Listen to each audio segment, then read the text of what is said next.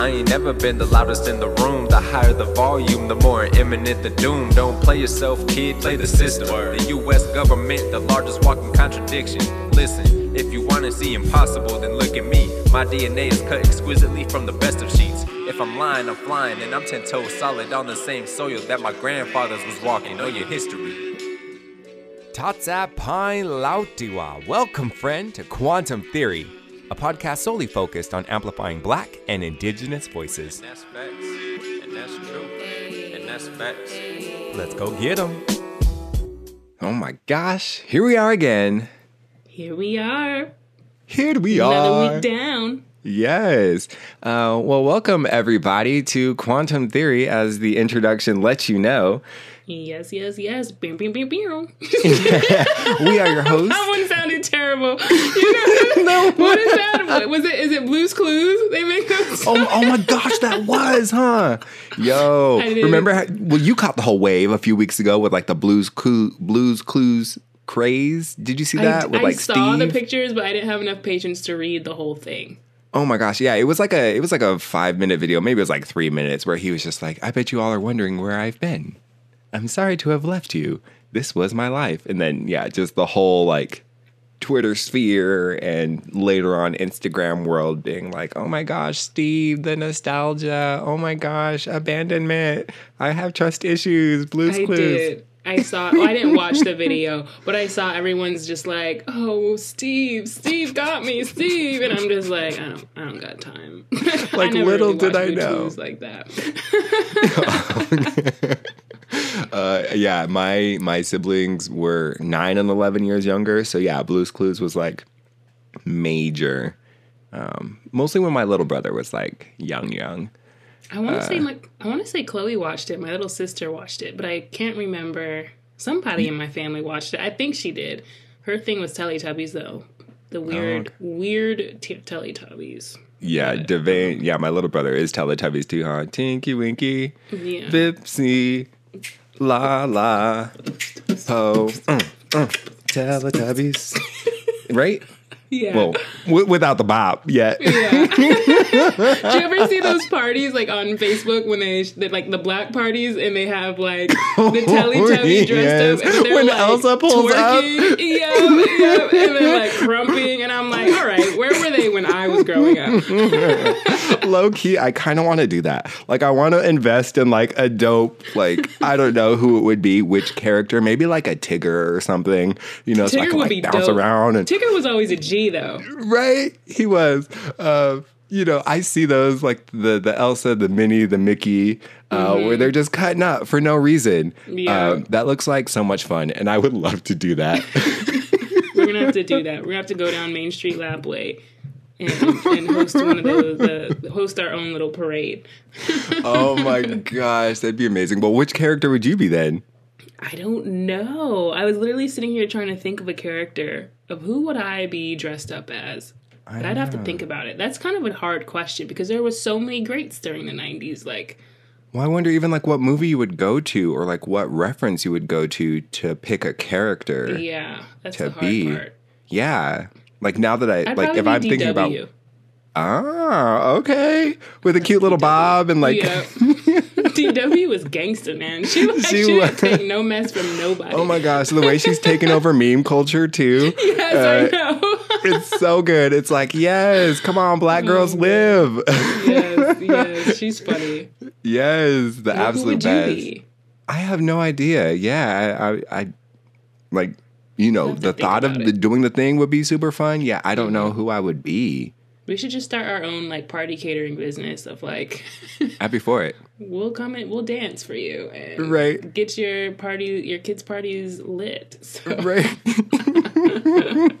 Look, we could do all of them too. We can we can hopefully like uh, invest in like a young drum group or like maybe some round dance singers. You know, we could even do like a fusion.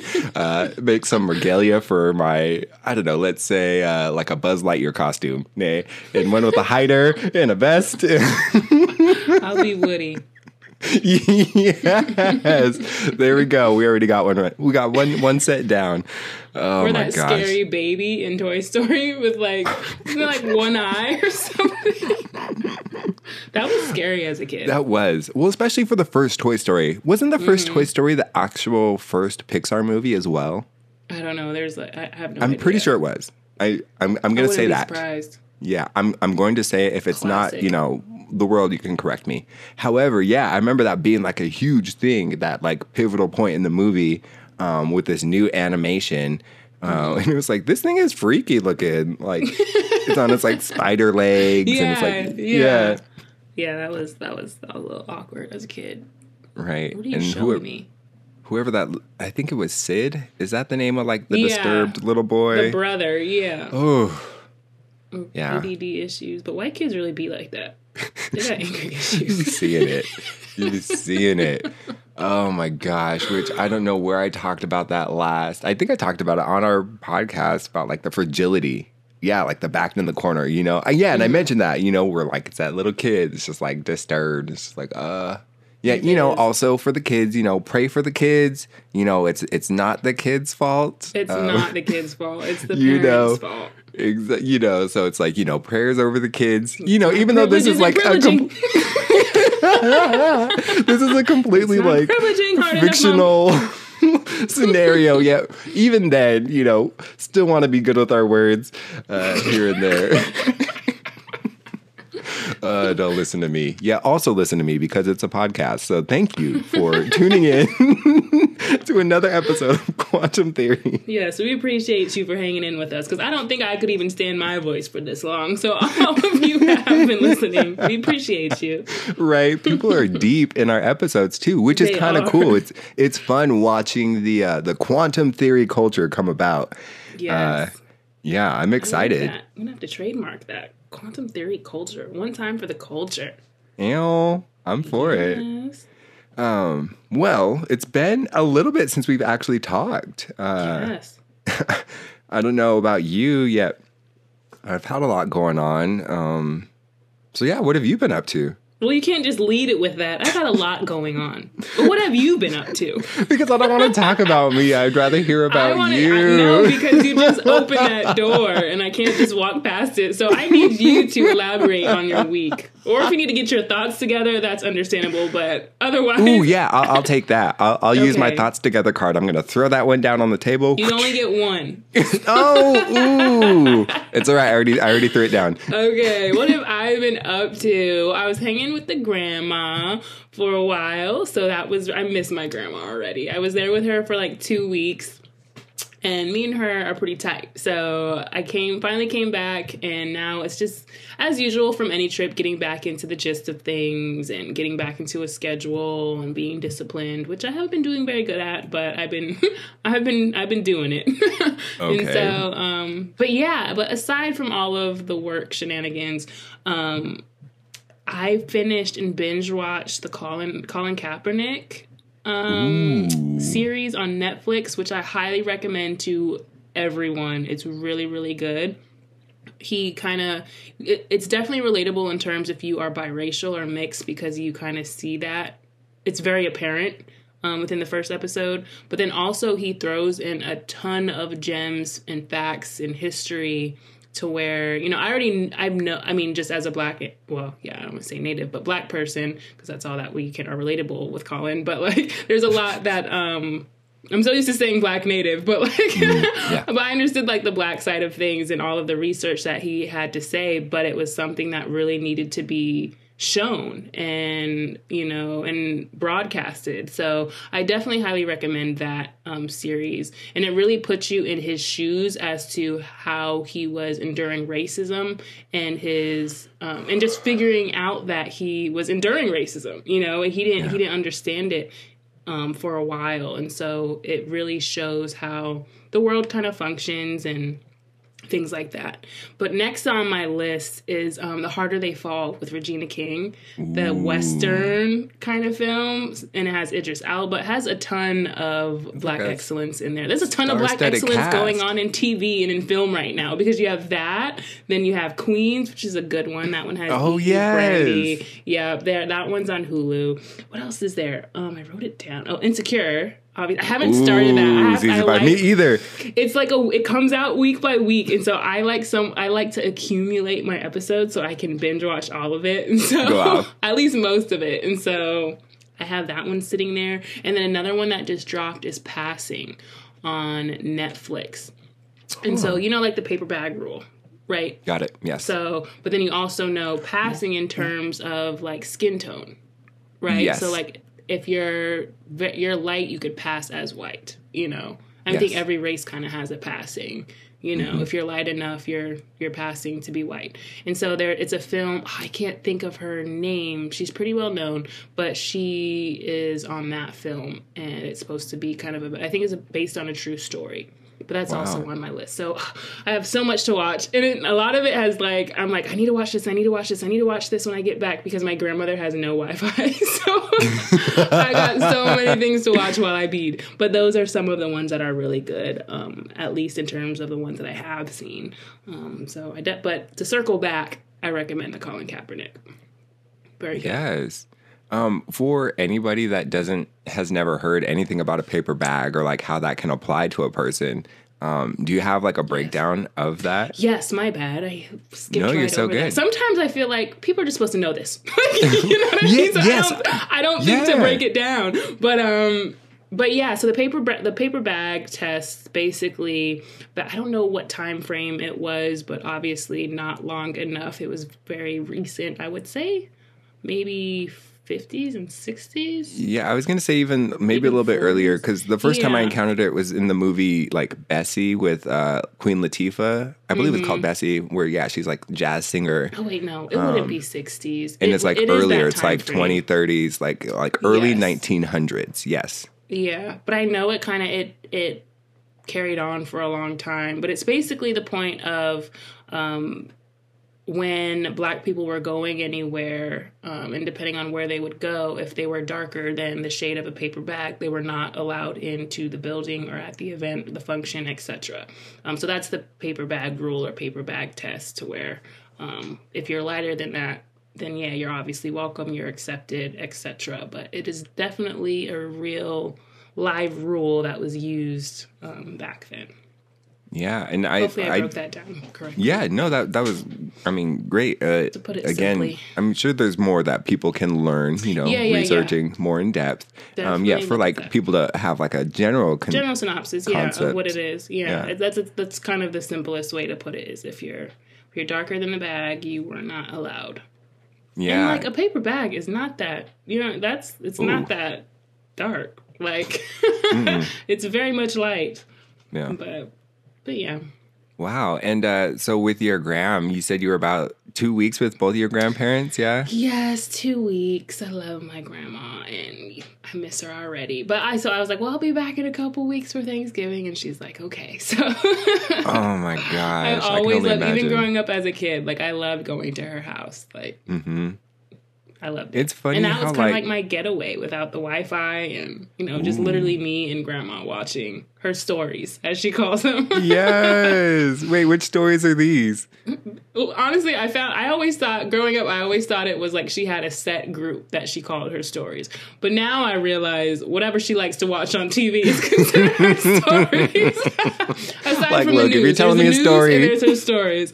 So she really likes the Equalizer. And what does she say? She I don't know her name. You know, you know that one. I'm like Queen Latifah. She's like, yeah. She's like, yeah. I just like watching it because I like watching this black lady slam these white peoples up against the wall and like beat them up. And Go like, off. I'm with you. So came on every Sunday. I was like, does it come on tonight? And so she's like, yeah. So that that was something we watched together. Um, and Law and Order, NCIS. I don't watch the soap operas, so she has that every day. But but yeah, so it is very much bonding with with Gram. Oh my gosh, that sounds amazing. Uh, Mm-hmm. I called my grandma like two days ago. Um, and I just loved it because, like, again with my gram, like I don't really have to say anything because she says everything, and I do not object. Um, yes, you can. You know, it's just like, well, yeah. Well, one, you can't, uh, and then two, uh, it's it's always just so nice. Like I just I enjoy it, just like sitting there, like in their presence, in their company, and just being like, man, like my Gram's like low key my bestie, you know, Yes. just like. yes, you know? 100%. Um, which somebody, or I guess like my mom, uh, I think I mentioned it too. I was like, yeah, my mom, like best friend. I was like, oh no, like she might have to fight for fight with my gram about it. I get, I get, I'm real close with my gram too. Yeah. Uh, so yeah, hearing that you got to spend time with with your grandma and your grandparents both, like That's, that's, the so awesome. relationship. Yeah. And it's funny because it's like I'll be there and I had like my aunt message me, my dad, oh you're in town or let's go do this, and my grandma goes, I think my cheerings get get jealous of who I hang out with, and I was just like, I was like, yeah, they're jealous of us, jealous of us, Gram. She knows. jealous of us, Grandma. she knows. Yeah, she has that. She says cheering, so she's very much has that southern twang to her. So Oh my uh, gosh. yes. and that's, so that makes sometimes even so when she does say something about someone, it just makes it ten times, ten times funnier. Simply Because by when like she the says it, she means it. Yeah, Yeah. by the way it's said. yeah, Oh my gosh, that's beautiful. yes. But that was me. So now I want to hear about your week. I just grandma and Netflix. That's all I got to say about my week. Look, that that's a great combination. But you Uh, can't really bring, you know, you can't be in a pandemic without referring some sort of show. Like somebody's watching something, and here For I am with this whole list. Like I do nothing with my life but watch TV. But well, anyway, what, Well, what were you uh, getting into? At least your your list is like good, informative stuff. You know, you have some entertainment in there yet. You know, now I'm fully caught up on Real Housewives of Potomac. I watched you all the way through I didn't season think you were six. I didn't have any and. I watched the first episode of the reunion. Oh my goodness. Are you watching the it. newest one? What is it, Yeah, like season six, like the, the latest season. Oh, I haven't watched that, so don't tell me anything. okay, yeah, I, w- I won't. However, I'm current. Uh, But what are you watching it on? Is it a, a platform? Bravo TV, um, like like actual the TV? app or the Xfinity app. oh, I don't have yeah. that. Yeah.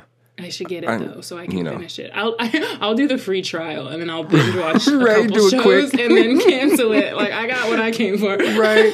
Look, if you need another few weeks, I got my email too. Uh, we could even create the burner emails.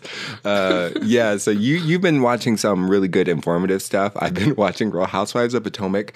Uh, also, I've been getting into uh, 90 Day Fiance and Before the 90 Days. Uh, Wow. I think Because I I was- watched one of those. But it was definitely interesting. But I was like, what am I watching? yes. I, so I, I I slept on it because I saw an episode a long time ago and I was like, ew, why? I would never. And then uh, when I was down in LA with Angelo just uh, last week, uh, he was talking about that show and about the different spin off shows. So then he put a couple on. And then, you know, once you get into a story, then it's like, you know, you're in there. yeah, you're locked in. Yeah, so uh, that's kind of been my my week. Those are like my two trash TV uh, entertainment spheres. Yeah, outside of that, I just spent a lot of time uh, down in LA, uh, kicking it, chilling.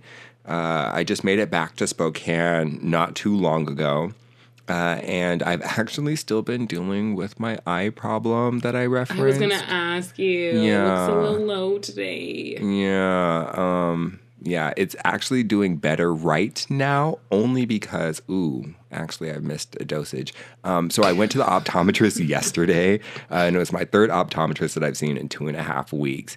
Uh, and, anyways, they have. Uh, this one has given me like a, a stronger eye steroid eye drop to put in my eye once every hour for this first day. So it's like a super aggressive schedule, which you know I'm kind of missing it right now. It's okay though.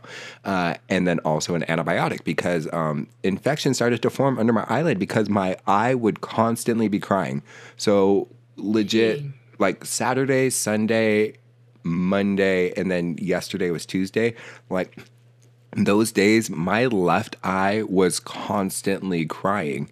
And you know what mm-hmm. happens when your eyes, or like when you cry, like your eyes get puffy. Yeah. They're super red. You know, if you cry too long, you get your headaches. So just like mm-hmm. imagine like a leaky faucet out of one eye. Um, and then on top of that, it's light sensitivity, which right now I'm just like dealing with the deal right now um, because it's actually not that bad in the moment, and I'm so thankful for that. Yet normally, like like I'm vampire status, where it's like I see light and I'm like ow, because it's like Yeah. immediate pain into my brain.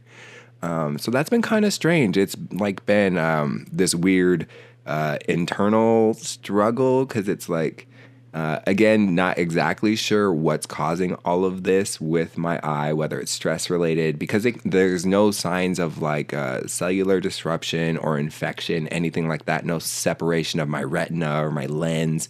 Uh, so it's really trying to figure out like where this stuff is coming from. Uh, yet, just even being faced with the fact that like yesterday when I went to the optometrist, my eye was so dark red and like blurry uh, that I could not do the vision test out of my left eye. I covered my right eye and they were showing me letters and I was like, I can't see it. And then they had to like make it bigger and then make it bigger and then make it bigger. And I was like, I still can't see it, you know? Uh, and that kind of like freaked me out. And I have full faith that like things will get better. Cause I mean, even right now, 24 hours later, I'm doing a whole lot better. Like you're seeing me at a better state than I have been in the last 72 hours. Um, however, you know, us being people, all of us, you know, with with our abilities that we have in our body or whatever our abilities are, you know, when one of those abilities gets stunted or injured or stifled in a way, then it really makes you understand uh, just kind of like the the importance of the thing that you had before, you know. So I think Yeah. about it like with beating and whatnot. I'm like, man, like, what if I did go blind in one eye, or what if I went blind in both eyes? Like, how would that affect my life and the things that I do? Even like having, I was like walking around with like an eye patch on my left eye, uh, and I was trying to plug something into the wall. Uh, and where my vision was telling me it was was correct. However, I kept missing the thing, like physically, because you know both of your eyes average out to what your vision is. So when I took one eye away, then it like it physically messed up my body. So like I've been noticing that, like you know, reaching for a glass of water or like trying to type something and having Mm-hmm. one eye stunted, it's it's affected the way that like my physical person actually can manage in space. Yeah. Uh, so it's kind of a trip. So you know, I'm I'm definitely glad uh, to you know be in a space where I have uh, insurance and able to go and get checked out by optometrists, and Yeah. definitely glad that now I'm getting these new medical treatments um, to help me get better. Uh, yeah, you know, it's just like a huge eye opener. so stupid. Pun intended yet. Don't even chuckle because that was so stupid. right? um, it's a, it's, yeah, it's just been like a, a major thing where it's just like, dang, like be grateful for what you have, Kellen. Yeah, that's how I felt when I cut my finger that one time. I'm like, Oh, yeah, when you were Bob the Builder status? Things, yes. But yeah, I mean, you gotta stay on top of this medication. We can't have you out here looking like Forest Whitaker or you know Slick Rick with that eye patch. We It gotta- was more like uh, uh, I was looking like uh, Quasimodo uh, Oh, from Hunchback in Notre Dame. Uh, that's no, how I was you feeling. did not look that bad because that that Ooh, girl. looks ugly. Trust me, trust me. I have my moments. There, there, there are some pictures in my camera roll that might beg to differ. You know, here I want to think that I'm an Esmeralda, but you know, actually, that Quasimodo was shining through. Uh, oh man, this isn't gonna make it better. But have you ever seen the show See on Apple TV? no, is it You a scary watch movie? It. No, it has my man Jason Momoa, and Ooh. he and so basically how the how, how the whole storyline goes is they are this group of people, um, and they and like sight was basically for the the like historical tales like it, it was a myth. Like it, if somebody has sight then you are basically considered like a witch because it hasn't been around for so long for like decades and you know and yeah decades if not even more. And so um i don't want to give too much of the show away but yeah so basically they Good premise. function without without sight. And so but it's so dope how like the show comes together and jason jason does an amazing job to where like he because he's like the aggressive guy just like in anything else he's in. And he fights all these guys, but like how he fights is he'll he'll like make a sound on one side and then come over and thrash their like face in, but they know where like he knows where they are. But the whole premise of the show is like how they just operate and how they maneuver. Um, really kind of goes to show um, how much we do just kind of as a society because people see you know what I mean? And it's like from the things we buy, especially. You know, we don't Mm. need a majority of the things that we have. It's like if you have something that operates as a purse or uh, you know a bag, you know, but you have to. Most people are out here paying five thousand dollars just to have a nice. You know what I mean? It's just it's like Yeah. the littlest things. It really taught me like, dang.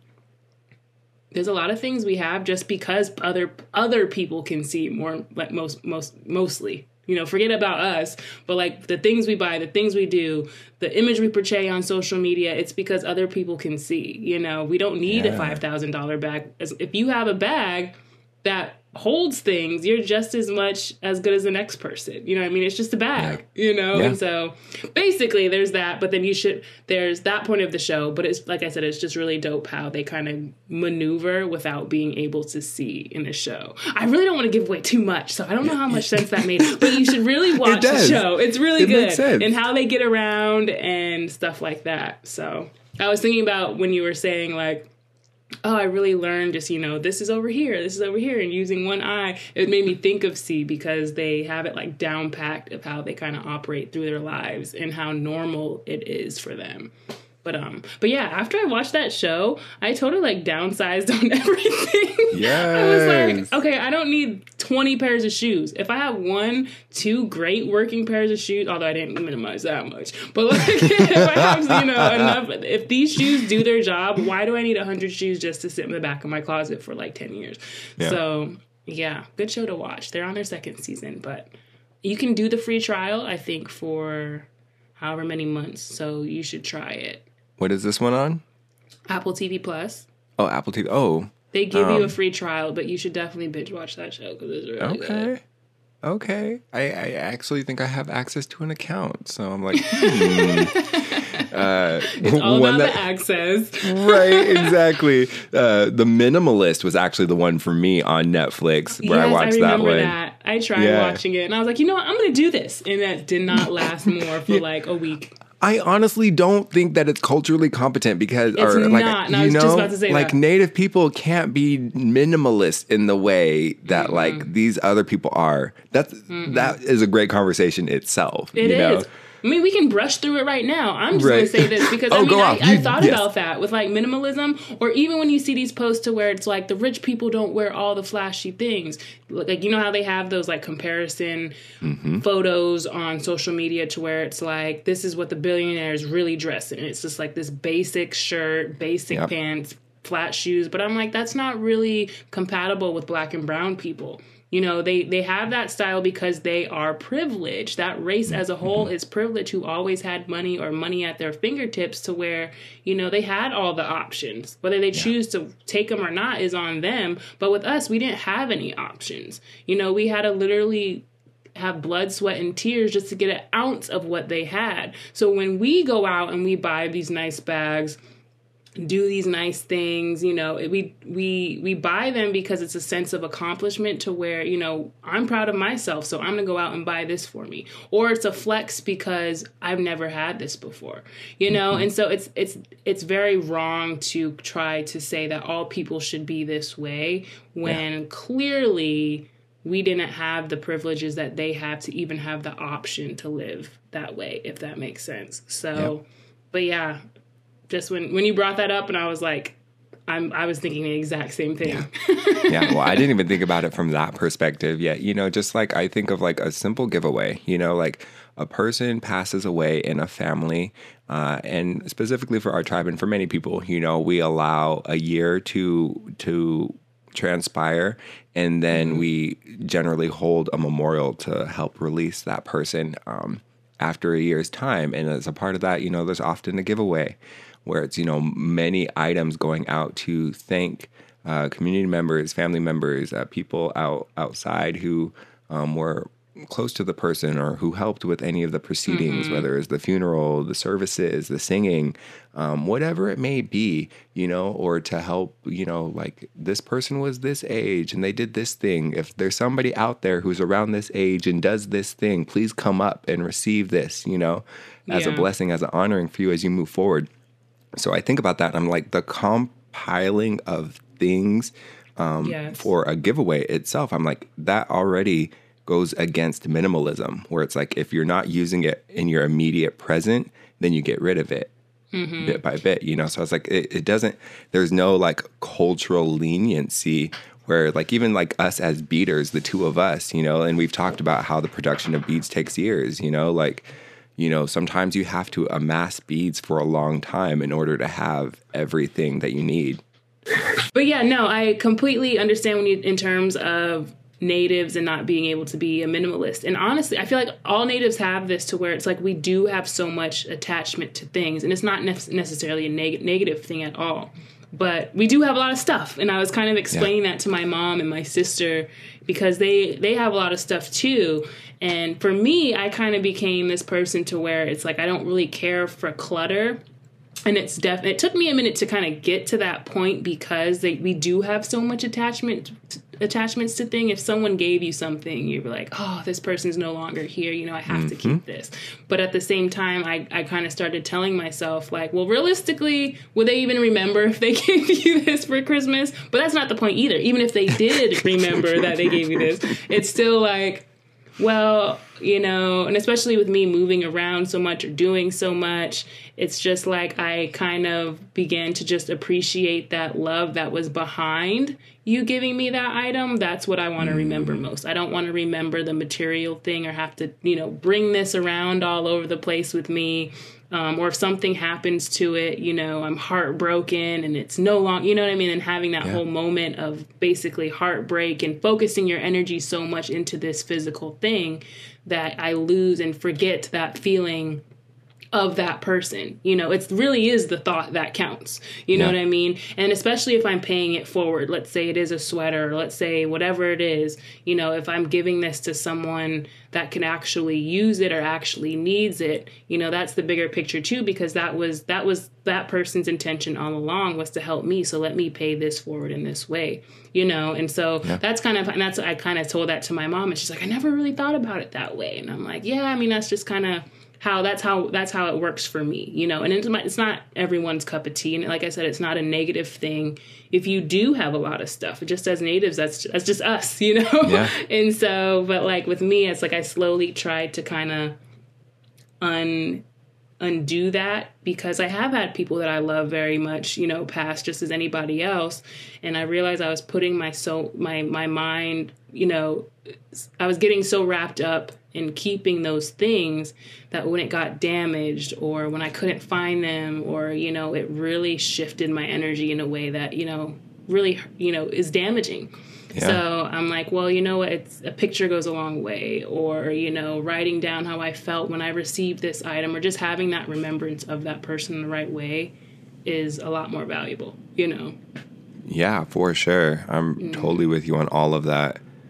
Seriously. Um, and then it's it is like again, that's why it's like this is a big topic all around because even It just is. like the considerations of like everything that was taken away from us. That's that, that You know, you know, you that's what I'm saying it's not a Yeah. Like I'm not trying to portray it as you need to get Yeah. rid of your stuff because I really do understand. You know, and there's a lot of things that I still hold on to. You know, I'm a Mm-hmm. Yeah. sucker for a written letter. Like I always, Oh my I gosh, have like a whole box full of even if it's a little like just a little thing. You know, I keep it all and like to me that's what I choose to hold on to.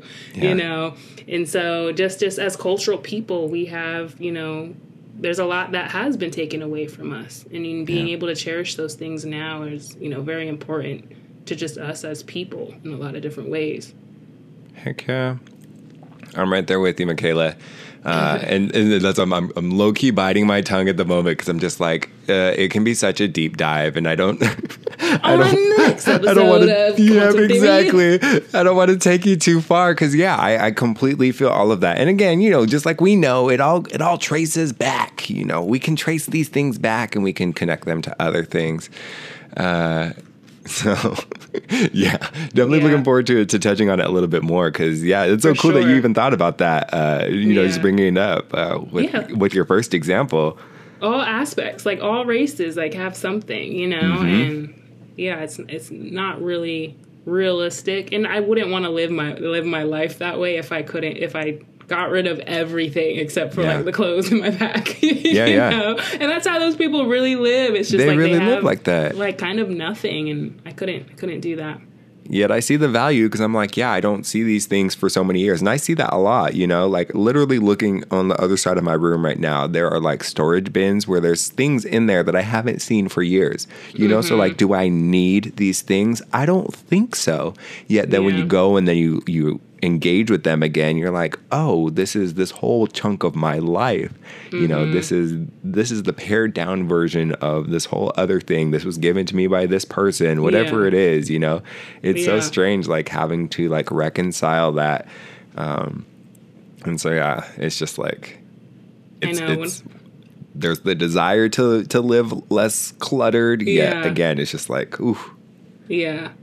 Like I I was like going through my room and like a family member gifted me like this sriracha bowl or something with like sriracha and I'm like, "Oh, but my, you know, she did gift it." I'm like, "Michaela, are you to use that sriracha bowl? Like you can throw that in the garbage." so it's the littlest things and it's just like and then I, when I am going through things and like tossing things, it's a good feeling, but then sometimes it's like I'm not gonna use this, and as cheesy as this little thing is, I gotta keep it. Like Yep. then you just throw it back in the storage bin. You're like, oh, I gotta keep this one too, so let me just keep it. So, but like I do have my small bins of different things, but I try not to keep too much to where like unless it it is like literally a piece of them to like Uh-huh. like the letters that's a big thing i'm on because that's literally a piece of them their handwriting Yeah. whether it's Ooh, the perfume yeah. on the paper or whatever. It really is, you know, it's their literally their deep thoughts or thoughts or feelings of how they were in that moment. So I'm heavy on that. But like other items,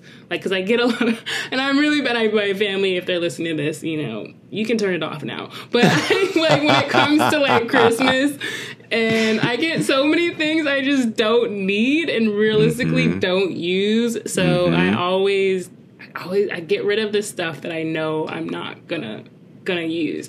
Yeah. But like one thing I definitely am an advocate for is like either goodwill or paying it forward in some kind of way. That makes me feel better because like even when I was last home, my great grandmother got me this jacket as a kid, and I was like, I just really want this jacket, and she got me the jacket, and it's been sitting in my closet for like I don't even know. Like 10, 15 years. and so I'm like, I never wore, I don't wear this. And so, Yeah. but it was still perfectly good. And like, I'm like, you know what? You know, I want to give this to, hopefully another kid will wear this, you know, and it's cold and they can't afford, because it was a nice jacket. And I'm like, you know, I think of it as, they, some people don't have a lot of money, you know, and they mm-hmm. need certain things. And just to see if I would, let's say, if that was me and I walk into like a Goodwill store or if I walk in, you know, and to where they're giving free clothes and I see that, like, I couldn't normally afford this, but I want this jacket, you know? Yep. That's how I think about it. So it makes it that much more easier for me to kind of give things away.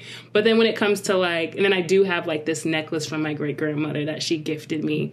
And I don't know if it was a regift, but she had a strand of hair when she gave it to me in there. Because Wow. my great grandmother Nancy Half Moon, anybody who knows her, her hair, I guess it would shed a lot, but it was just like it, the way it would. It was just like one strand here or one strand there. And I got one this necklace that she gave me. It was a coral necklace. And she had one strand of hair kind of stuck in like the, the, the clasp. Yeah. And I yeah. so I've never worn it, and I've put it in like a Ziploc bag, and it's Oh still there to this day, like her one strand of hair. And so like stuff like that, that compared to the jacket, you know what I mean? To where it's like she bought me this jacket. She wouldn't even remember if she bought me this jacket because it was Got so it. long ago. She didn't care. She was like, okay, there's your gift, you know. Yeah, And so yeah. you know that could help another child, but then this necklace though. So that's why I try to like. There's the there you need balance somewhere. Yep. you know. Yeah. But yeah. Oh my gosh. Well, funny enough, when you said, oh, like, uh, oh, because they're leaving parts of them with you, I was going to say, like, what? Like a lock of hair or like a, a dried umbilical cord or something? Uh, and it's actually like a strand of hair. Oh man, it's a little uh, stuff. you know, the ancestors being around us, they they stick around in their ways, Yeah. uh, which is amazing. Uh, Well, another cool thing that we get to encounter this week is uh, an additional amazing interview on deck. Last week we had, uh, hey, Melanin. No I'm playing. Uh, Hey, yo. Amber Starks on the show, and that was so awesome. Uh, and this week we have a whole brand new person coming on. We do. People actually want to talk to us. You know, just wow. Little did we know. well, I guess you know we did have some good uh, ringers in the in the beginning of our journey. So it's nice that here we are, twenty something episodes in, and people are still like, okay, I fucks with them. Yeah. I'm surprised. I really am. I'm but I'm surprised in a great way. It's always a good feeling. Like even hearing Daniel like Oh, I was listening to episode 17. I'm like, 17? You didn't get tired of it 16 episodes ago? We, we appreciate you. We Right. really appreciate you. yeah, for sure. I know. Oh my gosh. Well, cool. Uh, to uh, introduce our next guest here on Quantum Theory, DNA Newell is a Navajo and Black filmmaker, actress, and photographer. She spent her formative years on the Navajo reservation and has also spent a lot of time in the city of Los Angeles, California. Uh, she has teamed with local community organizations to address um, major issues plaguing the Navajo Nation, such as poor access to healthy food, uh, as well as uh, done much work in promoting holistic wellness in her community. Beyond that, she is the producer, director, and editor behind a documentary film highlighting the negative effects COVID has had on the Navajo people called Sovereign. And Dione is just an absolute bright and shining soul, and we are so excited to have her here. Yeah. So let's welcome Dione Newell. Cool. Oh my gosh, oh my gosh, oh my gosh. Here we are with the Dione Newell. Ah, so excited. Hey, we're here. Hi guys. Yes. Hello, hello, DNA. Well, um, we have given a quick little rundown of, you know, the ticks and tacks about you. However, uh, how about you let the people know exactly who you are? Uh yeah, so yat e she dione nul da shijine tachitni nashlit na hisli bashishchi belagana dashiche na hisli dashanele. Uh, hi, my name's Dione Newell. Um, I hail from the Navajo Nation. I have been in Los Angeles for the past um, decade or so, but I grew up on the res- uh, the Navajo Reservation or the Diné Reservation. Uh, my mom is Navajo, my dad is Black, and he's from um, the Los Angeles area, but recently, or more recently, moved to Northern California. And um, yeah, so I actually originally started my career in tech, and more recently have been doing a lot of activism in Native spaces. Uh, focused on food insecurity on the Navajo Nation during the pandemic, and then um, recently consulted for the Substance Abuse and Mental Health Services Administration with Tribal Tech. Um, and then I've more recently been focused on wellness activation or activism within different Indigenous communities in Southern California through the Chapter House LA. So, yeah, I recently met another Diné woman who heads up the chapter house, and she's also the executive director of the Navajo Water Project. So, that's an incredibly um, powerful nonprofit. So, we've been able to partner and work together on some wellness and empowerment workshops in Los Angeles for uh, BIPOC communities. Wow. Awesome. So how I know seriously. So how many years in in in Los Angeles itself have you been? Um, about 10 years now. So when I was pretty young, I left the reservation. I was about nine and then moved to Northern California. And like the last decade, I've been in uh, Southern California. Loving it. Um, well, because I, for me, I've I've I was born on the coast in Seattle, uh, and our family's reservation is in northwestern Idaho. So you know it's a good six hour trip, and uh, my Wow. family went back and forth all the time. So I was going from the city uh, to spending weekends out on, in the rural reservation in Idaho, out in Lapwai. Uh, so it was a lot of back and forth. Uh, and uh, then later in like middle school, high school ages, that that time got a little bit more, you know, chunkier. It wasn't so back and forth. Uh, Mhm. however, it's very interesting to hear like how you spent like a concentrated time in your youth um, on and around the reservation and then later moving into more metropolitan spaces. Like, what was that whole experience like for you? Yeah, um, it was pretty alienating at first. Um, so my mom and dad, you know, divorcing when I was like in elementary school was interesting because, you know, I had really been inundated by traditional culture and teachings because my mom really wanted to make sure that we still had a connection to so many traditions like stories, um, language, and then like, you know, just traditional customs, clothing, jewelry that were all passed down to me from my great grandmother, a lot of which I'm wearing now um, and have been fortunate to carry with me. But it was very strange moving into a place where uh, nobody knew who natives were or that indigenous people even existed um, in metropolitan spaces and growing up reading about Native Americans in history books was so strange because it was like, uh, this is you guys are reading about my hometown and you know the native dwellings like a hogan it's like it's a hogan mm-hmm.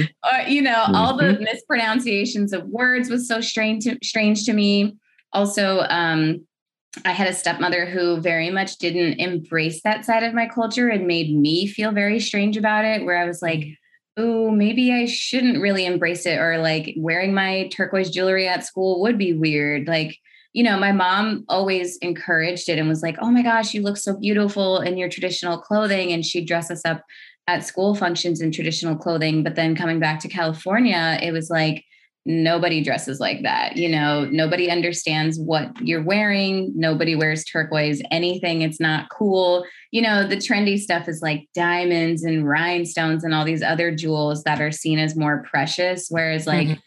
In traditional Navajo culture, uh, turquoise is protective. It's called uh, doklige, and we wear it as often as we can because it is it is something that reminds us of where we come from and the power that a lot of these natural stones give us and the protection that we're connected to.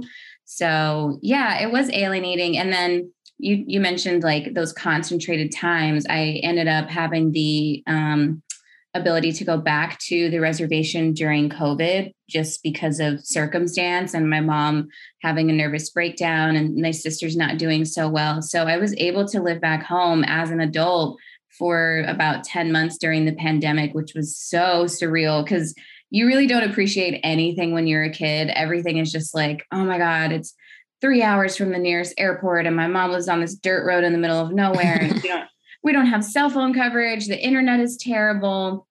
Those are all like just annoyances when you're a kid. And then as an adult, I was like, wow, I get to like actually disconnect and not feel bad mm-hmm. for not having my phone on me at all times. And I really got to dive into so many traditional teachings and remind myself of why um, home just felt so much more settling to me than the city. So um, yeah, it was an incredibly powerful like last year and a half for me where I feel so much more grounded in who I am. I feel like I know where I belong. And although I'm between these two worlds, um, you know, I go back and forth pretty often. I just went home last week for about a week, and I love being able to do that and escape from the city now. Yeah, the res is definitely like a comfort zone, especially coming from the city and then going home. And then Heck city yeah. people almost look at you like you're crazy, like, oh, there's nothing there. You're probably glad to be back. And it's like, no, like I love being home because it's like I know the person that, you know, I'm I'm next to standing in line at the at the at the grocery store, or yep. you know, somebody knows my family, or you know, mm-hmm. you know, it's mm-hmm. just so comfortable and cozy because everybody just kind of has your best interest, especially with it. I know that Navajo reservation is huge compared to ours, but still, it's just that comfort of being around kind of your own, you know, and we all kind of love the same and, you know, vibe the same. So, um, yeah, um, good feeling. Yeah. all the inside jokes. exactly. Culture, exactly. traditions. Yeah. yeah. Sure. Yeah. Plus that additional part that you talked about, literally being able to put your phone down, you know, like I love mm-hmm. that. Like it used to be frustrating because I was just like, oh my gosh, I don't get no service. My internet's so slow. We've mm-hmm. talked about that mm-hmm. here on the show. Multiple times, yes. yeah. However, you know, then I love it too, because I'm like, all right, I'm I, I crossed the res boundary, like phone down, it's gotta go, yep. you know? And so then I get to sit yes. and cram a little bit longer or, you know, sit and watch my baby cousins play, you know, like mm-hmm things that you get to be present, like yes, in very much such so. a unique way. And like I come back to LA and I'm like, oh my gosh, there's dogs barking out of my window 24 7 there's sirens going off and where my mom is we have acres like because my great grandmother gave us a home site that's been in the family for such a long time that like we don't have any neighbors, um, like visible neighbors at all when you step outside. So you can walk outside the house like naked if you wanted to. it's amazing. Like sometimes I'll just run outside topless because I'm like, I need to get some sun over here. You know, I'm like, Word. no. let me balance. Let me balance this out. You yes, just arms extended to the heavens. Ancestors, I'm here. I know, right? Yeah. It's so Oh my I gosh, that I couldn't do that. The res dogs would look at me crazy if I did that at my mom. like, girl, get Oh back gosh, into just the house. Chased down the street, nipped that. Ah. I love that. Oh, the peace and quiet though is unmatched. Like you Mhm. sleep and you don't hear anything. Like, and you, the way that you can see the stars in the Milky Way is just so stunning. I love that so much. The well yes the the stars themselves are beautiful. So for me uh, i spent uh prior like just before covid um on the reservation living with my grandparents. And uh there's a there's a highway that goes through our town of Lapwai and it goes directly past my grandparents place. So like to merge you know like a normal person would leave their driveway and they would hop maybe on a residential road and then go to another Mhm. residential road. No my grandparents literally go from a gravel driveway onto a 65 mile an hour highway uh, and it's on a corner Wow. uh, you know yeah my great grandma or my great grandma my my grandmother she uh, is in her 80s now and she merges directly um, on this corner yeah it's Yeah. it's it's a whole thing yeah yeah. so you know it's super impressive in that way and it's also very dis- like disheartening because you know like you have this um beautiful image that you set up of like your home and there's no visible neighbors around you know you're able to like really lock down and and and connect Mhm. with the land in that way right um so even at my grandparents place i am able to do that uh uh yet you know it is kind of we we say lamutits in uh in Nez Perce. It's like it's like bothersome or like Mm, annoying, you know Yeah. um that there's like these things that pass through yeah i love going i loved going out sitting outside um and watching the rotation of uh the big dipper go around the north Yeah. star because i spent that much time with them wow. and That's so, so- beautiful. right and and i and never in my years prior to that had i had that opportunity yet you know living with them right before the pandemic hit and then you know after however many months you know going down and visiting um, and just kind of like you know being outside and seeing it at night and being like oh my gosh it's rotated another quarter it's Mm. rotated another you know um, being centralized because of the, the pandemic itself and like being able to connect uh, it's it's amazing how the stars just like really just uh, you know Yeah, I love that connection in nature that you brought up because it reminds me of a story because um that's that's essentially how we're meant to live, right? Is be so in tune with nature that that's how we tell time. That's how we can determine the seasons. That's when we know how to plant or harvest and um, you know, we see the animals as they're moving in and out of hibernation and different things. Because my great grandmother, um, it's funny, she was about 106 or seven when she passed away. And I had no idea that she was well into her 80s when I was born because she was sheep herding with me. And Oh I, as an adult, I'm like, oh my God, when she was born, she was definitely in her 80s. There's no way that she wasn't. So um, we didn't actually know how old she was when she passed because the government came around or the census bureau came around and tried to get birth dates for everyone. And she was already about five or six years old at the time. And they gave her and her uh, younger cousin the same birthday.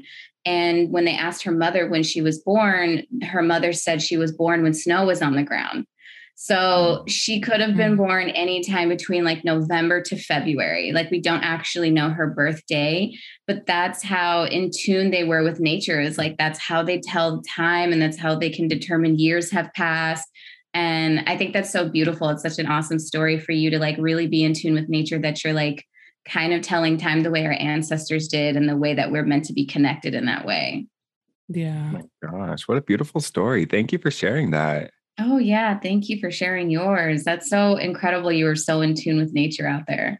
Uh, a little bit. Nah. give me too much. you know, I, I still had I had my moments where like my SZA was playing in my earbuds. Oh uh, my you know, you know, things like that. So, you know, Right? it was, it was half half tradish, half contemporary. You Yeah, yeah. That's so funny. Oh, oh, baby. know, going through a breakup, saw- listening to Lemonade. Nay. like, yeah, I see Bigfoot across the way, you know, in the trees, Yeah. but you know, while I was on my run, She's just wrestling. just real deeply connected. Yeah. Oh my gosh. I kind of I have a question about that though, because like, what are the landscapes like for the reservations that you guys come from? I'm so curious. As in, like, like what it looks like outside. Yeah. Is it like is it desert? Is it forest? No, uh, it's like it's hills, you know, but it's Okay. hills within Idaho and Washington. It's like, I guess would they be considered rolling hills, Kellen? Like rolling brown hills? I don't know. I wonder but once you get towards. Oregon, I know. Yeah. I just I wanted to sound some funk on it, you know.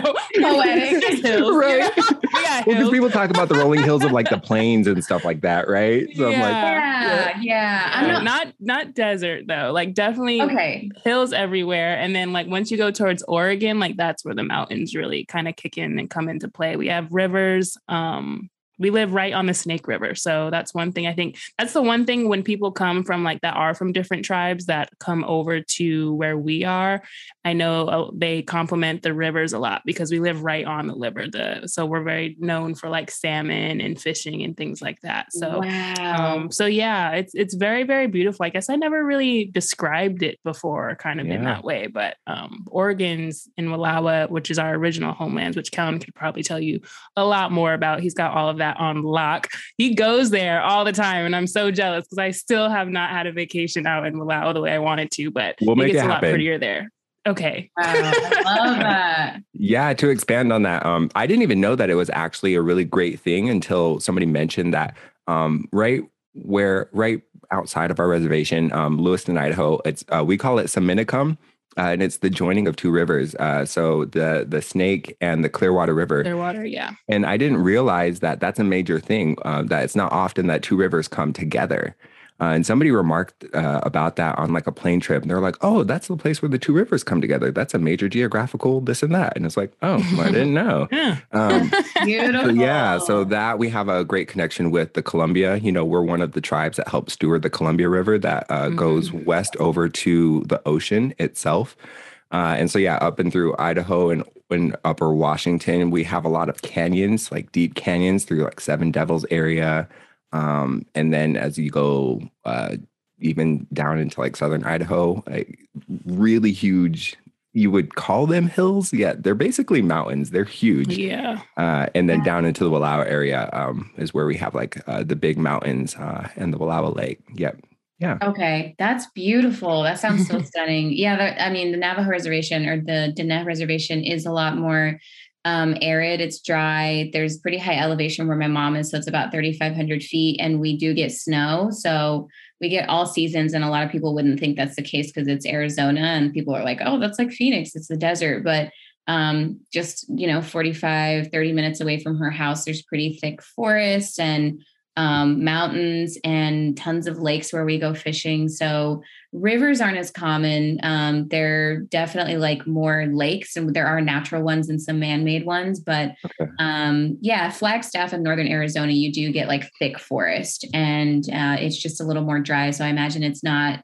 Um, the trees probably aren't as big as where you guys are, and the mountain ranges get pretty big. Um, I definitely have yet to like kind of show people that there's so much depth to the reservation because I think a lot of people are like, oh, it's just Arizona. Like they probably stuck you guys on this like forsaken land that doesn't have any natural resources, and that's not necessarily true. So that's awesome. Yeah. Well, that's kind of like a rundown of, of all of our natural territories. However, yeah, the uh, the ways that our natural homelands were reduced down to this reservation, um, which is now in northwestern Idaho, it um, you know it, it came from colonial structures. Uh, it came from the colonial system wanting to extract our land for its resources. Uh, so gold was found in Oregon, what is now known as Oregon, the Oregon Territory. Uh, also, the cattle farmers back in the 1800s saw our plush prairies. Um, Wow. and you know, so it was it was a way for them to come over and have herding land. And you know, now those families are still living there. Um, and Yeah. so they there's actually a, a whole this because there's the Treaty of 1855, which like established our first general rights with the U.S. And then there's another treaty of 1863, and some of them, some it's kind of known as like the Thieves Treaty or like the the, the Lost Treaty or the the Stolen Treaty, um, because it was only a small group of people that signed that treaty that signed away the rights for everyone. wow. Um, so it's basically like if you were to look at the U.S. and you know, um, you know, Idaho signing for the entire West Coast, everything west of the Mississippi, and if Idaho were to be like, you know what, yeah, I'll give you all of this stuff, and we'll just stay over here in this tiny little corner of Idaho. You know, Yeah. all the other states would be like, um, what are you talking about? You right? Know? yeah Um, exactly. I, I there's a similar story with um the Diné people and how they were moved to an area in new mexico i believe it was on 1850 something um and yeah of course uh, the huge bigger part of our reservation or our territory was downsized and then we were all moved back and there's basically something very similar to the trail of tears that the cherokee had and it's called the long walk um, and thousands of uh, Diné people died along that trail and even going to the camp and then coming back. Um, but thankfully, we were placed on a majority of the original land that we did occupy. But it was very much um, the transaction was similar, the treaty in which uh, you know a few leaders of the tribe signed away a number of different you know agreements for people who had land and then they were told later like oh now you're on government property you need to move. Um, so it's just it's interesting how so many tribes have different experiences and i can't imagine what it's like to be someone in los angeles who has traditional ties to the land here because i went to an event this past weekend or the i hosted a wellness workshop through the chapter house la and there are a number of Tongva people who are in attendance and they occupy or their uh, territory is the Los Angeles basin. And so if you think of that, it's like, what does their land look like compared to what it did when they were here and it was just them before it was Mexico, you know, before it was California, way before it was Los Angeles. Um, so it's interesting to just think like you can come out and try to connect with the land in a way that is more um i don't know like trying to filter out all the noise of the architecture in the city because the the nature is still there trying to come through the concrete and yet the city has just like stuff like snuffed it out so we're very lucky to have reservations that are not like smack dab in the middle of the city mm-hmm. For sure. Oh, Yeah. I I thought you were up, Kelly. Oh no, I just your needed a moment after like nature is trying to breathe through the concrete or something like that. Whatever you just said, Yeah. that one really got me. That's a Oh my quote. That's a quote. I was like, oh, that was beautiful. Thank you. i love that yes. Well, uh, I first encountered uh, Dione on Instagram. I was just, I, I actually don't even know like how we connected, like the following or the anything like that. Um, however, I just remember being so um, stricken, struck with uh, your work. I don't know what what the right verb is right there, uh, or stricken, right? think so. yeah quote yeah yeah, Shook. uh, by by the artwork and um and especially um seeing your your short trailer for Sovereignty, yes, that was good. right? Oh, Though, thank you. Yes. Yes. um, and so I mean, just all of that. I was just like, who is this person? Uh, and so it's been awesome being able to like be in community with you in the last like six to eight months. Yet, um, for for people who don't know, what what are the art forms that you like to express yourself in, uh, and and what is kind of the inspiration behind a lot of your work here in in the recent? Oh yeah. Um, so uh, as I mentioned, I went back home during the pandemic, and I think the inspiration is it sounds a little dark, but systemic oppression and getting to a point where it's like we deserve to have healing spaces for us that are and stories that are told by us through us and for us. Um, and when I say us, it's BIPOC people um, and I don't know, those who have basically experienced the oppression or been on the other end of that oppression. And um, I think I've been able to transmute it into something a little more poetic and heartfelt and beautiful. Not to toot my own horn, but um, thank you so much. You can toot it. toot, toot, beep, beep. Yeah, right. uh, thank you so much for your kind words. Yeah, um, I just started to look around and I was like, there's so much beauty in the things that we come from and the landscapes that we're a part of. And that's what I really wanted to show in the trailer that you saw. And the documentary is going to be focusing on food insecurity on the Navajo Nation. And I got to a point where I was like, there are so many traditional stories that need to be retold. And uh, we lost so many elders during COVID that we lost a lot of the stories. We lost a lot of the traditions a lot of the medicine that comes through t- like storytelling sorry through storytelling uh, i think is so potent and we have an opportunity to revisit that now because we're the generation that is we have an opportunity to impart it to the younger generation i know gen zers or kids that are much younger may not care about it at the moment but we're definitely the generation that's going to continue to um, impart that wisdom to the next generation and our children. And so I think it's really important for us to understand the value that we can get from reconnecting to those stories. And my art forms are filmmaking, um, poetry, and photography. And um, I've since been working in or working with different healing modalities that are not necessarily artistic, but more holistic. And um, I'm working on getting certified in breath work because I basically got to a point where I was like, we need communities dedicated to our healing just as much as we have communities dedicated to the trauma and the activism and you know trying to decolonize and unlearn and dismantle systemic oppression we have to equally focus on our healing and get to a point where we understand what that feels like and we have an opportunity to embrace our cultures in a way that um, give us meaning. You know, I mean, the workshop that you and I did was so powerful for me because I was like, we have access to all these incredible tools that ancestors gave to us, all this incredible artwork. And like mm-hmm. sometimes it just feels like it's like seeping out, you know, that like I have to get it out on paper, or I have to create some kind of visual about it, like whether that's a a, a, short video clip with a meditation over it or you know spoken word and writing tradition or like adapting traditional stories for instagram and an audience that probably isn't going to go read a traditional book or like scroll the internet for all these old navajo stories that are still available so yeah i think poetry photography and filmmaking are like so incredibly important and they they can be digested by so many people right like you can read a short Instagram post and like the visuals and the medium that Instagram provides us is really awesome and it can be really powerful. For sure.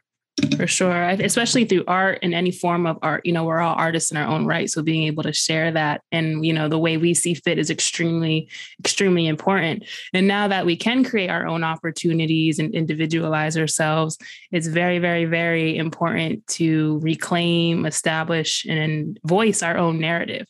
Because you know colonization has painted this picture that we should hate ourselves. And you know the last thing we should really love is ourselves and who we are and our culture to where now it's like no well, we can establish you know those those boundaries of mental health and show how important it is and kind of undo those bindings that colonization has kind of put over us. So by sharing your video and sharing your artwork and all these masterpieces that you're creating and have yet to create you know it's doing that for this generation you know we are our you know we are our people's ancestors today you know and so mm-hmm. with you know technology is only getting better and you know so i think the imprint that you're leaving is very very very important so um all the kudos to you because that video that the, the the film that you did was was amazing. I watched it and I was like, oh, this is so inspiring.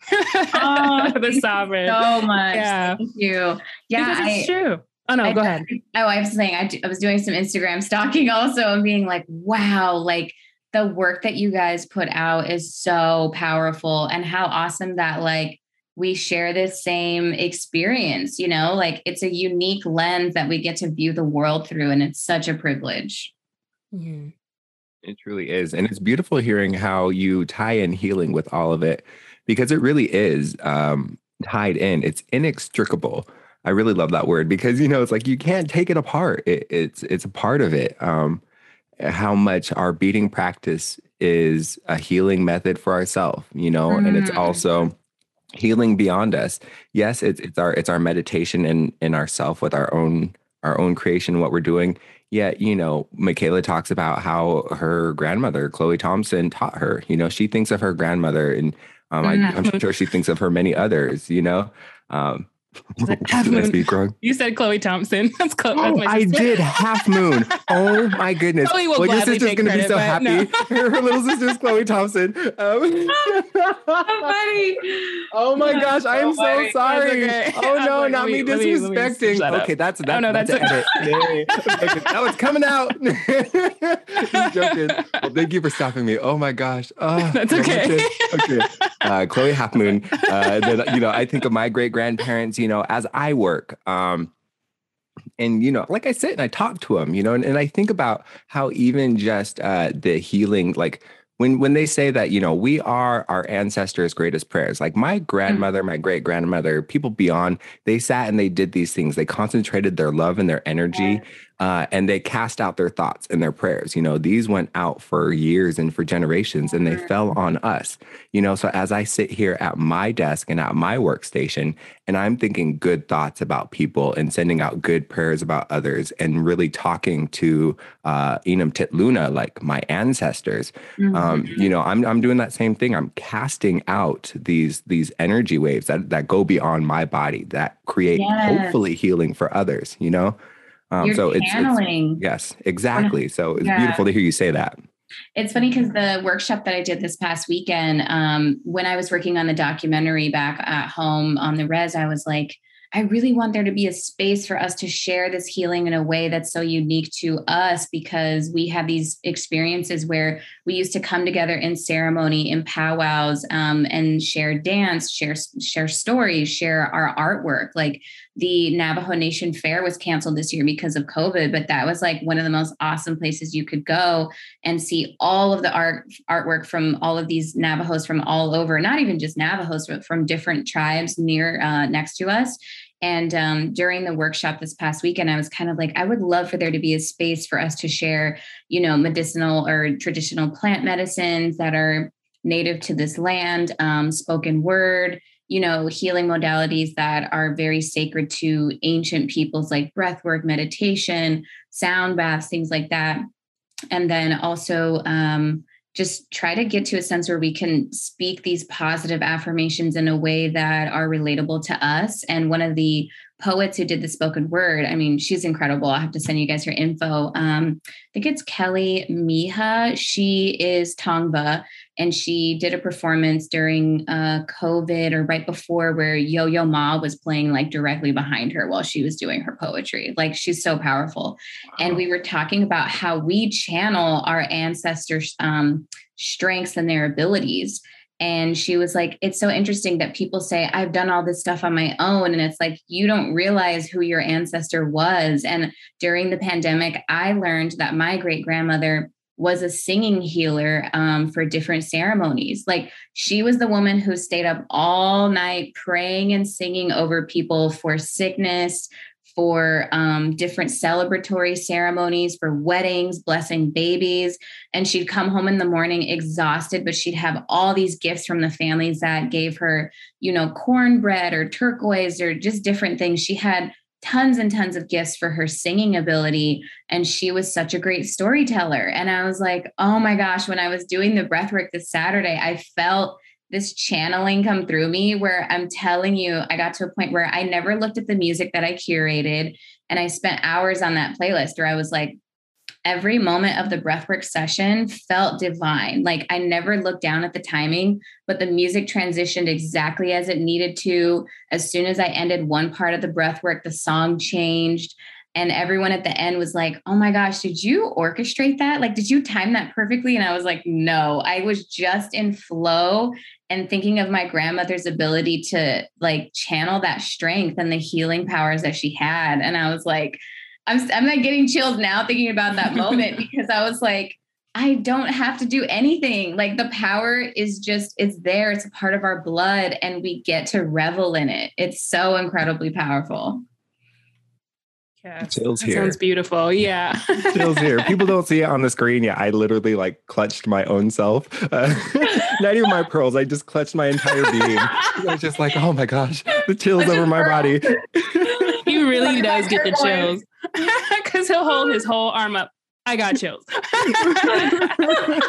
the arm this time. Yeah. Oh, you, you got the full clutch. That was you that, did. Uh, yeah. You know, yeah. That, that, there's levels to his chills. oh my gosh, I love that. Yeah, it's so incredible. We have so much strength that we don't even know is in there, and like we can channel that whenever we want. Yes. I it's kind of a hard pivot um, however, I also am worried, or like, I also wonder about um, the full extent of our ancestral being. You know, um, for me, again, I, I, was primarily raised by my mom, who's Native, uh, mm-hmm. and then my stepdad, who came in later, both Native. Uh, so I didn't have a connection with my biological father, my, you know, my my black family and my black American and African American and by extension, you know, African ancestry.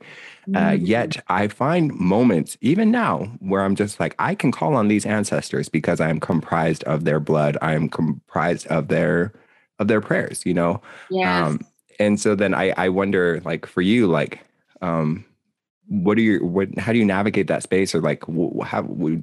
I don't know, just like your your full breadth of like what is encompassing you. Like, how does that resound in your body? Yeah, um, my experience was so different. And like, thank you for sharing that because I'm trying to imagine what it must be like to see the world through that specific lens. Because for me, um, you know, obviously I left the Navajo res when I was very young, but went back every summer. I got to a point where I was like, okay, well, I guess I'll go back for Christmas too. And it was really just in spurts when I was younger. And again, I didn't really lean into it or appreciate it until maybe these last two years. And so during that time, I was very much inundated and surrounded by my dad's family, which is um, my dad is black and Creole actually. So he oh, has his father is actually from like Louisiana area. Mm-hmm. So he's like really light skinned. His mother grew up speaking Creole before she moved to LA when she was like 19 or 20. So she moved to LA in like the early 1900s and it's funny because when I was in school, I went from speaking or learning Navajo as a second language when I was very young. Granted, my Navajo is pretty bad now, but um, my French is actually better because I was like, oh, I'm going to be channeling my my French heritage or you know my Creole heritage, mm-hmm. and it was mm-hmm. hard because um, I while I have distant relatives there, I've never actually connected with them. Like I've never been to Louisiana. Um, my nana and I became very close, which is my dad's um, mother she when she was alive she and i became very close during college or my college years because i went to live with her and take care of her for about a year and a half. And that's when i like really got to um, lean into my african or like my black heritage. Not necessarily african but you know black because she's american. Mm-hmm. and um, uh yeah that's when i learned like some of her recipes for like cooking greens um cornbread her mac and cheese like Thanksgivings on my dad's side are the Black traditional Thanksgiving. And it's funny because I'm thinking about the Thanksgiving that I want to have for my family. It's like, I want the cornbread, I want the greens, I want the fry bread, you know, yeah. I want the mutton stew, I want um, I all, all these things. I want to like remix some dishes too, because it's like I want like cornbread is traditionally yellow corn, but in Navajo we use blue cornmeal. So I'm like, what would like a blue cornmeal dish look like? You know, I want to that cookbook. Yeah, right. I'm ready. Yeah, I, that would be so dope to do a fusion book or something. But It would. So many people have this experience. Like we're not the only ones. And I was like, mm-hmm. how many people would be interested in something that's like a potpourri of all these things because that's what I want for my family. Is like I'm no more black than I am native, and mm-hmm. I want all of those things to be a part of my child's upbringing and like my family's experience. Yeah. And society always makes you feel like you have to choose one or the other, mm. or, you know, and then sometimes it just feels that way. You know, when you walk into a room, whether it is an all native room or an all black room, sometimes you just mentally feel like, okay, they're making me feel as though I have to choose, but it doesn't have to feel that way, you know? And I think yes. just like you were saying, like, you know, when you have children, I know when I have children, they're gonna be in all the goodies. Like gonna be, it's gonna be exactly like that. And it's yeah. like you have and you have such a rich history being Creole, like and you know, being your family being from New Orleans too, is mm-hmm. like that's a whole nother um side of history that's probably you know waiting to be unlocked and unleashed yeah i don't know if you've ever seen my mother is it my mother's garden kellen what we were talking about on Ooh, netflix in my mother's garden i believe yes. on netflix yeah Ooh, definitely check that out that but, so good yeah okay. and one Ooh, of the ladies the she was creole yeah and she kind of broke all of that down i'm like man there's so much that i even want to know you know in our mother's gardens it, it's mothers and gardens together. Yes, so just put that exactly. in the search bar. mothers watched it like Netflix. as soon as it Netflix. Yes. Yeah, as soon as I watched it as soon as it like kind of came out. So I'm like, that was a while ago, but it was really, really, really good. But um, but yeah, just how you were saying for like Thanksgiving, like the Black Thanksgiving is like it's all it's universal. Like they all have, you know, the mains of the collard greens and yeah, cornbread yeah. and mac and cheese and either deep fried turkey or is it going to be a baked turkey? Like that's right. the biggest the biggest discussion or debate. But um and then just imagining me, you know, imagining you fusing native you know, foods as well on the table. And it's just like, although Thanksgiving a whole nother episode as a, you know, in oh terms of celebration, yep. but, um, but mm-hmm. still, um, yeah, you got, you're making me hungry. Let's put it that way. Your girl I know. I'm like, it's almost dinner time. No, for real. I am so looking forward to that. I'm making all the dishes. Yes. yes. Well, then too, Michaela's our, our resident foodie. Uh, so I, I mean, I'm a foodie. No, oh, no shame. Because oh, I'm like no cookbook. All right, let's find a publisher. hey, I know you yeah. went right to cookbook. I didn't even think about that. That would be awesome. You're right. I just thought like, of the invitation. I was like, when is when is this happening? Because I want to be there. right? I tried them all out. Potluck together. yeah, we should.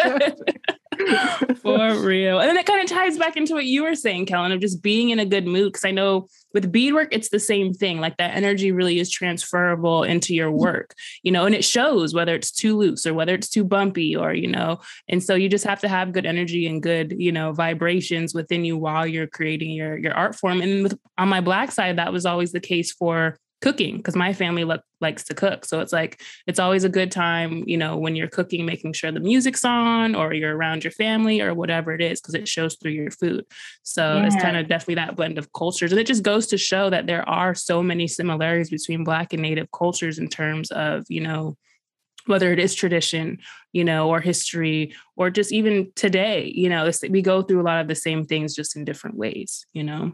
100%. I love that. Like, you got to be in a good mood when you're cooking, and you got to be in a good mood when you're making anything creative and like the artwork and the food. It really shows the spirit that you're putting into it. Mm-hmm. 100. Yeah, that's beautiful. All of it. The other thing that really stood out in that Netflix thing in our in our mother's gardens, I believe it's our. You know, I'm just gonna look it up. Go ahead. I know. I was like, Google it real quick. While you're doing, uh, uh, it's gonna bother me.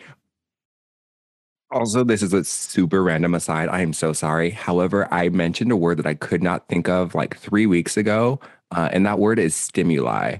I, I could mm-hmm. not get that word and it finally hit me like two days ago and I was like, oh my gosh, I need to tell Michaela. Anyways, I do not remember. I know you don't you remember because it was like literally from like three memory. and a half weeks ago. That's why it, that was a personally me thing. Excuse I'm just trying to keep that. up with this uh, episode. Uh, I can't remember. I do not remember. Right? She's like, that means nothing to me. Um, yeah, there's a listener out there who's like, know, Kellen said he would say that word and he never did. Uh, so I finally said it. Moral is uh, they Once talk about honoring um, their ancestors. And there's an example, of a story of like a lady. She's setting out her food for her different ancestors, and she's thanking them. And she's like, you know, they still live with us. They still are around us. Mm-hmm. Uh, and so then, yeah, it just makes me think about you know the the small ways that we honor our ancestors each day. Like, you know, we can call out to them. You know, be like, hey, come be with me, please. Like, hey, I need guidance. Hey, my emotional state isn't the best. Hey, my mental state isn't the best. Like, mm-hmm. come be with me. Uh, and how you know they are energetically still entwined around us and within us uh, so it's it's really great to one have that recognition, and then mm-hmm. two, as you learn more about your history, like you just talked about, you start to feel a deeper sense and and a better connection with that. right? Yeah, yeah. And for uh Navajos, actually, just aside, is it getting too dark?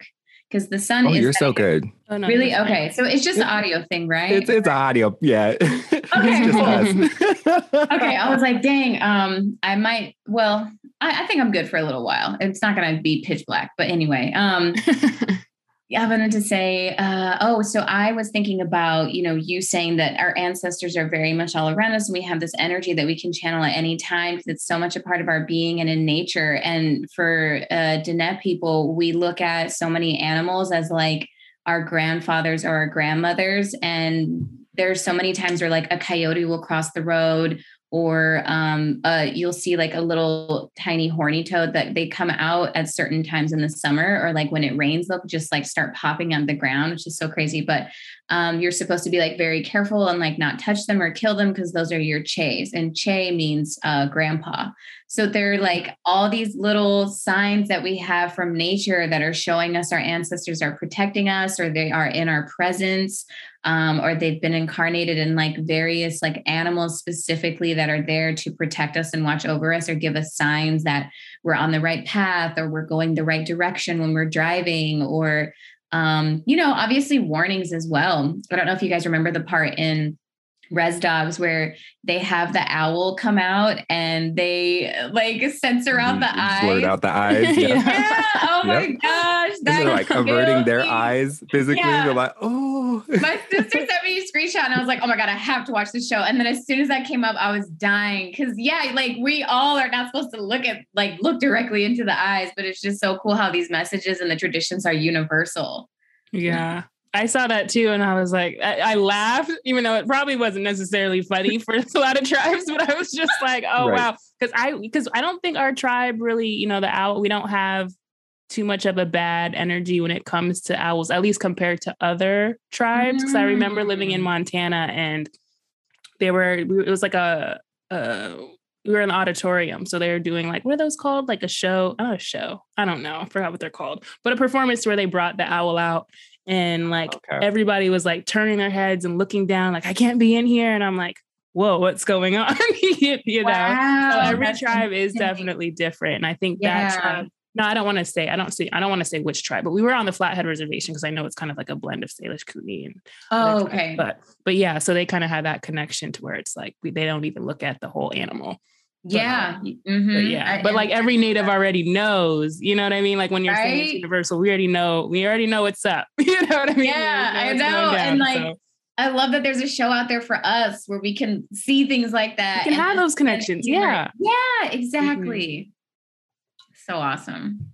Yep. Well, and here we are, you know, uh, making our small contributions as well in our Right? connected world, you know. Mhm, for uh, future generations. Exactly. Um, and before we run out of time, uh, how can people find you um, now hearing all this amazingness that you shared with us? Yeah, thank you so much. Um, so I am going to be focusing on my um, community account, which is called Black Native. It's Black, which is spelled B L K dot Native, and that's where I'm going to be posting a ton of traditional stories. Um, you know, healing workshops. I'll be doing little breathwork sessions where people can join on Instagram Live or via Zoom. Uh, at least once a week. That'll be starting in a couple of weeks. I'll also be posting updates about local events that people can attend, like the wellness workshop I hosted with the Chapter House LA. Um, and we want to do something in December. So, in about three weeks, we'll do another um, wellness event, and it'll be like a little empowerment workshop, probably some spoken word, and people can come and do some art because there are a number of beadwork artists and people who do other types of art here in Southern California. So, yeah, it's uh, blk.native. Dope. Yes, Decolonizing Wellness, a space held for the spiritual sovereignty and empowerment of Black and Indigenous people of color. Yes, that's it. I said that off top. I memorized it. I was that. gonna say you No, always I'm just joking. that I read it. It's on. literally right here in front of me. Can you I was like, imagine? Dang, I haven't even memorized it. right? Just me sitting here with my flashcards, like, okay, I gotta remember this. Still, the way you read it, like if I was to read that, I would have slipped up twice. Like, and there's No, only five and- words.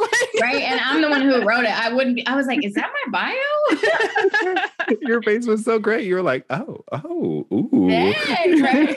Kill him, kill him. right? like, oh, I might have to use that. No, I'm playing. I know. Let me borrow that. Appropriate it. Oh, right? You're like, oh wait, that's mine. Never mind. I know. Yeah, for real. Oh, that's Oh, so man. amazing. Yeah, I'm I'm definitely looking forward to um your your I don't want to call it exploration. Yeah, it is exploration uh, into breath work, into holistic uh, wellness and healing and these different modes uh, of you know just making things better for ourselves and for future generations because it's it's so beautiful. Um, so thank you uh, for even you know taking the time to create these platforms and to to be connecting with organizations and, and putting that energy out there. It's so beautiful to see. Yeah. Thank you. I'm so glad that it's powerful. Um, the executive director of the chapter house was like, after that Saturday, she was like, okay, we need to figure out how we can make this happen more often. And in those moments and during Saturday, I was like, I just want to do this all the time. Like, how can I set up my life in a way that's empowering um, BIPOC women and men and creating spaces where we can come together and not just be in protest, like I said, or not just be rallying to tear down a statue. And I'm not saying that those efforts are not important. They're extremely important. And there's so many organizations that are doing that powerful work. And I think once we do those things, like we will feel a sense of, you know, healing, but there's so much physiologically that's still happening and so much that's happening in our body and in our mind still. And we have to approach the healing from all those uh, those three angles, as well as tapping into the traditional healing modalities that we have access to, like story, like art, like song, like music and dance. So, yeah, I'm super excited. Himakis Katsiayo, big thank you for joining us today. Uh, DNA Ima was Heta Onich. You are most special, uh, and it's been an honor spending time with you here today. Thank you so much for joining us. Thank oh, yeah. So, I guess it's a trade secret. People wouldn't know this yet. Now I'm going to mention it so they do notice or they will know this. Weird. Those are some weird words. Know this and notice. Look at me trying to spit bars and not even know it. Okay. Um, okay. Oh, oh, oh, oh, Did I just do it again? You just did it again. I love Sorry. it. Ooh, my palms are sweating now. Dang it. Um, You gotta keep it going. You just keep it going. Look at it. Slip of the tongue and look what it did. Um, so moral is, yeah, one of the cool things about hopping off of our interviews with people is that we get to sit and have a little bit more of a conversation. And it always seems like there's such good like final thoughts that come out Yes. in our off recorded conversation. Um, Every time. Right. And so it just like, it always leaves my heart so full because I already know, like, or I guess that's the cool part about it is that, like, there's so much goodness that comes on air that everyone gets to hear. Uh, and at the exact same time, it's like so nourishing and it's so beautiful um, for us that are, you know, getting together and sharing our stories that uh, we also bring healing to each other in like these super strange and unexpected ways, We really do. you know, which I guess by extension, quantum theory does for others here and there. You know, maybe the folks in Switzerland primarily. Gang, Uh, gang. Shout out to our peoples. You know, shout out to our people, people, people. what was that? I get it how I live it. Mm, I live it how I get Oh, it. I like, Count the motherfucking it. digits. Now I get it. I get it. I I pull up like- with a limit. Yeah. I thought you made that up. I was like, Oh no. wah, wah, wah. and then when you started singing, it, I was like, all right, coming it's together. mad ethnic right here. Um, yeah. So, one, just another huge thank you to Dione for being so brilliant. Uh, and, you know, just an extra shout out for all the amazing work that she's putting out there and all the beautiful stories that she shared here on air with us and that we also got to uh, to you know share in as a, a group discussion you know us three black natives privately that was that was really beautiful Very. And it was my first time meeting her. I never, I haven't, I didn't know her until now, but I'm glad I Mm-hmm. got to meet her in this way because it's very raw, very open. And you really get to hear the side of them as opposed, like, even with our last interview with, um, with Melanin. right with Amber. Yeah, With I love that story of her in the in the store being like, "Hey, yo, melanin." I know. But yeah, but even with Amber, it's like it's very just raw and uncut and they get to choose how, you know, we get we get to really see the side of them that social media doesn't necessarily portray of them. Because with with social media, you know, even though they they get to choose what they show, but aside from that is we look at them how we look at them how we choose to look at them. You know what I mean? We perceive them the way that best suits our mind. You know, we pick them apart and pick out the things we like most, which creates sometimes this person that's really not them. You know, and so being able to kind of interact with them with in this way really keeps it open and honest and I really get to get to get to see that that side of them that they want to portray. So um, it was really cool getting to know her, you know, and knowing the real her um, in this interview. Yeah, I mean it, it's fun because you mentioned how like you uh, you hadn't met before. You know, this was the two of you coming together for the first time. Uh, DNA and I we we worked on a project a few months ago, so we we got to speak over Zoom probably two or three times. Uh, and share a few stories. So you know, we had uh, um, a little bit more of a rapport. Yet, what was really cool is that the the moment that all three of us were on screen together, you know, we just started joking around and laughing like right away. Um, and that's what I'm really enjoying about this space, Michaela. And I, I give so much like gratitude to you for Oh, um, being again, a part Kelly. of this space. Yeah, right. Get your tissue. ready. Uh, no, I'm Oh, joking. Um, no, because literally, uh, it, it is so cool that you know with and now we're seeing it with our, our infusion of guests again. How Mm-hmm. you know it it it really is a healing space, and it's so For cool sure. to come in here uh, and to just to share in it, to feel it, and also like you know we don't really experience it the way that others experience. You know, like the listeners do. Um, yet we we hear about it every now and then where people are like oh my gosh i listened in i heard this it made me feel this way thank you for this whatever combination of those statements are you know uh, and so yeah it, it's beautiful um, both the the internal uh, reward and also you know the external goodness i guess For sure. Yeah. right No, I felt all of that, all of Yeah. it. And I, every time I do sit down and record this show, I really do.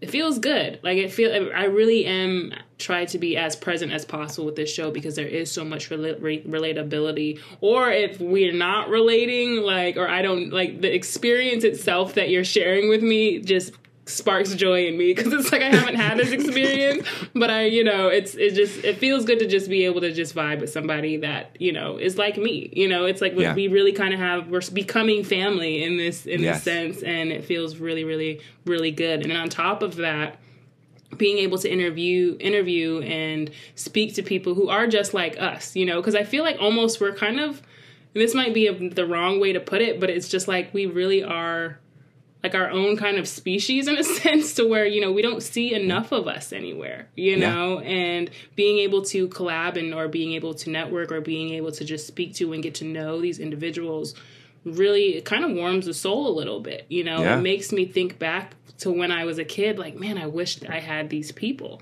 you know in my life and so i, I really I, despite everything that goes on around us at Yeah. this time every week on this day i look forward to just having these conversations because we can really let it out on the table and it's like as misunderstood as we may feel out there and here that's not our reality you know? Yes. So it feels good Yeah, it actually, I, I kind of like smirked when uh, she was talking about her inspiration with her work, and she was like, you know what, low key, it's like systems of oppression, something like that. and I, I, was like, too, and I was like, Lord, it was a happy, it was laughing while crying at the same right, time. exactly, because it's like us too, girl. Like that's, Yes, you know, yes, that's why we're yes. here. Uh, That- that's exactly why we're here, you know, fighting the good fight together. but that's the beautiful part, and just like when she said, would she say, um, something through the concrete?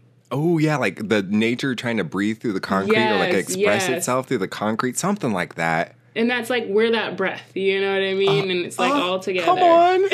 it's beautiful at the same time. Yeah, we're trying to fight the same fight, but it's beautiful because we are collectively together and we're seeing the beautiful sides of one another that we never really got to showcase or individualize, you know? And so, um, yeah, everything she had to say was was was really dope. Yeah. May I ask, how does No. it? okay, never mind. I'm just Um, kidding. Go ahead.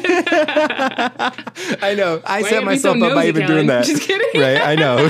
Why you all up No, in my ahead. business? Uh, mind your business. so- just mind your business. You got that reference? You got that one? um, um, um, yes. Uh, oh my gosh, It it doesn't help with the music. Um, That's my Jeopardy music. just yeah, go ahead. You, you you can go ahead. You you could I finally got you. I haven't Yeah. gotten one in so long. The Fresh Prince. think. Oh, Remember when she like was this girl wanted to fight her? He's like, "Look, Yes, you got this Ashley. tip, right? Yep. Yeah. yep. That's right. Uh, Anyway, go ahead. Ask me this question. You're so good.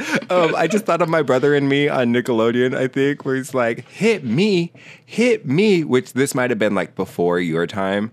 Um, yeah, then he got socked. And, anyways, it was a whole I've thing. never seen it. Um, moral is uh, the question, getting back to the question. So my eyes, like, admittedly, like halfway glaze over, gloss over Mm-hmm. um, when um, people talk about their black family. Um, Mm-hmm. Because again, like I don't really have that experience. And so like when you two were like going in uh, with like, well, you can come know, on over, Kellen. you know, like the thoughts of like food and stuff, you know, like all the all the things, you know, I'm always like, uh uh uh like small little like oh chuckles, like uh, because I don't like fully have that full grasp yet. For you, like, uh, how how is that like hearing another person's experience that like you know because like that it caused like energy uh, between you Mm-hmm. two. Like, how does that whole thing feel for you? Well, I mean, if it was any other black person, it wouldn't. I wouldn't be like. I, I don't think that conversation necessarily would have been there because it's the norm. Like we all got the. And I actually had this conversation with someone, and they were talking about food or something, and they were like, "Yeah, so there was greens and you know um, sweet potatoes and mac and cheese," and I was like, "Oh, the the usual." They're like, "Yeah," so it's just very glossed over, you know. But Yeah. then I think for me, talking to another black native, it's a whole nother kind of experience. Because even with everything that we do, with every experience that we have, it's like it's different for us, you know? Even if it is your own, your own culture, your own, Yes. it's still different for us. You know, I can't really explain it. It just is. So when you're with someone who's just like you, it's like all those experience wrapped in one we see it and we relate to it just by something so simple as talking about food if that makes sense. So it's like with her it's like that that little quick connection. It's like all right you know i have this experience with another native at the same time or you know i don't mm-hmm. know. It's just a weird feeling. But even with natives it's like you can easily brush over something that's so normal but then once you talk to a black native it's a whole nother kind of experience you know? So i don't know Yeah, but yeah, but you can come on over for Thanksgiving, Kellen, and we'll save you a plate. yeah, I, I'm a, I'm about it. Uh, I will eat. no, you, you seriously, I would. You see, I mean, every black family is different, so I will say mine, mine's very religious, so we can't have our QTP conversations at the dinner table. But, but um, you are more than welcome to come eat. yeah, uh, maybe a, a post dinner uh, walk or something like after. Then it's like, ooh, quick little uh, whatever. no, Um, you're no, supposed it, to it was posted up on the couch. right. That's yeah, what I the know. men do. They eat and then they sit there for a good two hours while the women have to clean the whole kit. Like we're full too. You know what I'm saying? We're Right. full too. We got Get your ass up and get in here and wash a dish. Oh, Ugh, I live. Um, well, yeah, it was it was beautiful witnessing, even you know, because again, DNA and I have had a few conversations. You know, um, so we've we've interacted before. Yeah, yeah. For the two of you to be interacting for the first time is really cool to witness. And two, you know, you both are just like absolutely stunning and talented human beings. So to be graced with your presence alone uh, and to be the literal fly on the wall, I guess. Please, you got a Um, seat at the table too, Kellen. Don't even do that. Thank you. Well, I appreciate it. You're at uh, brought my own play settings. Nay, it is COVID. Nay. Just playing. COVID. That's facts. I say that all the time. Um, it's COVID. People swear. I like. I swear people probably think I'm like a germaphobe, but I'm like, bruh, it's COVID. It's COVID. Like, Unprecedented times. Come on now. And this mask thing, I'm not even gonna into that. I wear my mask everywhere, and like there are people I am with who do not wear their mask, and them they're Mm. like, "All right, you're tripping." I'm like, "No, you're tripping." Let's really get into it. it's COVID. I'm just gonna get that printed on a t-shirt. So don't ask me no questions. Why I got my mask on? Why I got hand sanitizer in my pocket? You know, le- leave me alone. It's COVID. Come on. It's on. COVID. With the shrugging emoji. Just like exactly. Mind your business. Like, I'm going to be safe. Oh, my gosh. Uh, which I, I did send you, I mentioned it on the show. Yeah, I sent you that that video of that little girl she's like, worry about yourself or something, right? Yeah, so That's good, funny. right? Yes. Like, worry about yourself. What do you The want me to needs a little bit more of that. Worry about yourself. Worry Yeah. about yourself. Um, so Kids good. speak the truth. Don't they, though? That's the crazy. That's like that's what I say is like we we grow up wanting to be an adult just to realize we want to be a kid again. You know what I mean? And it's it, and it's everything. It's the boldness. It's the way they love. It's like it's just we don't think about it so much. We don't. Yep. you know what I mean? It's just natural reaction and natural instinct to say and to love and to hug and to you know we need a little bit more of that in our in our world and in our yeah. society. When my nephew like a month or so ago was like, "You can't always have your hands full." Yes, I remember that. You Yeah. know, I was like, again, the first time it didn't hit, and then the, when he said it the second time, I was like, light bulb moment. Like, Mm-hmm. oh my gosh, my hands are always full. I am always doing these things. Like, yes, kids are medicine, man. You know? Kids are medicine. oh my gosh, like the true healers. Mm-hmm. Um, which you know, it was really cool hearing how DNA is like uh, really focused uh, too on like uh, wellness and healing and uh, modalities of healing that are are ancient that that go back in time. And um, you know, just the thought of kids and grandparents, two conversations that we've had in this show already, uh, and you know how talk about that. Um, like we have the same word for great grandparent as great grandchild. We use the exact same word because they're linked, you know. And culturally, um, having our kids being brought up by their grandparents or by and or around their great grandparents, you know, it's it is that magical moment of Yeah. wisdom on on the upper end and and wisdom in its fresh being. For sure. Yeah. Yeah, I agree. Whew. Side note, I forgot to bring I forgot to bring this up in the intro. I saw The Lion King on Broadway. And Broadway's like your Oh. thing, right? A little bit? Are you okay, you're gonna get mad at me. No, please go. No, let me know because I don't know. No, because Go, now I go. stupid. No, no, no, no, please go. Yes, No. yes, yes. Okay. I will say yes. Go. Anyway, I saw The Lion King. Now I feel dumb because you looked at me like I was like crazy. Um, no, I saw The Lion King on Broadway. It's my first Broadway play, and um, I absolutely loved it. And I might be obsessed with with musicals now because just the way they did it and like literally the whole cast except for like two people maybe were black and it was just beautiful and i had my seat was probably like six back from the front so i had a pretty good seat Oh wow. um, you can't be too close because you know, it's Yeah, yeah, just, yeah. it's bad for your neck. But like where I was was Right. like perfect because you could see like all the details in their like um, I don't want to say costumes, but basically costumes. Ye- For they Broadway called? purposes, they yeah. But yeah. but you know what I'm saying? Yeah, It's like yes. their but like yeah, and so like their necklaces and their they had like fully beaded like corsets or whatever, but like obviously it kind of held up whatever that they were wearing. But anyway, it was dope and like they legit were singing. Like for the first like 45 minutes and I was like, is this like a recording and they're just like lip syncing? And I'm like, no, this is this is like live. Mics are on. and I'm like, this is like Kellen, because Kellen don't ever mess up. oh my gosh. He never one that's not a true words. statement. However, Not one person slipped up like on their words. They were. It was just. It was just amazing. It was just amazing. that's so cool. Well, congratulations first on your first Broadway experience and for it to be no Lion King. a Broadway version. It was so good. Yeah. Yes. And I've always wanted to see it. Like ever since I was a kid, I was like, I don't know why. I was like, I really want to see The Lion King. So when I had the chance to see it, I was like, I'm going. But anyway, so what were you gonna say?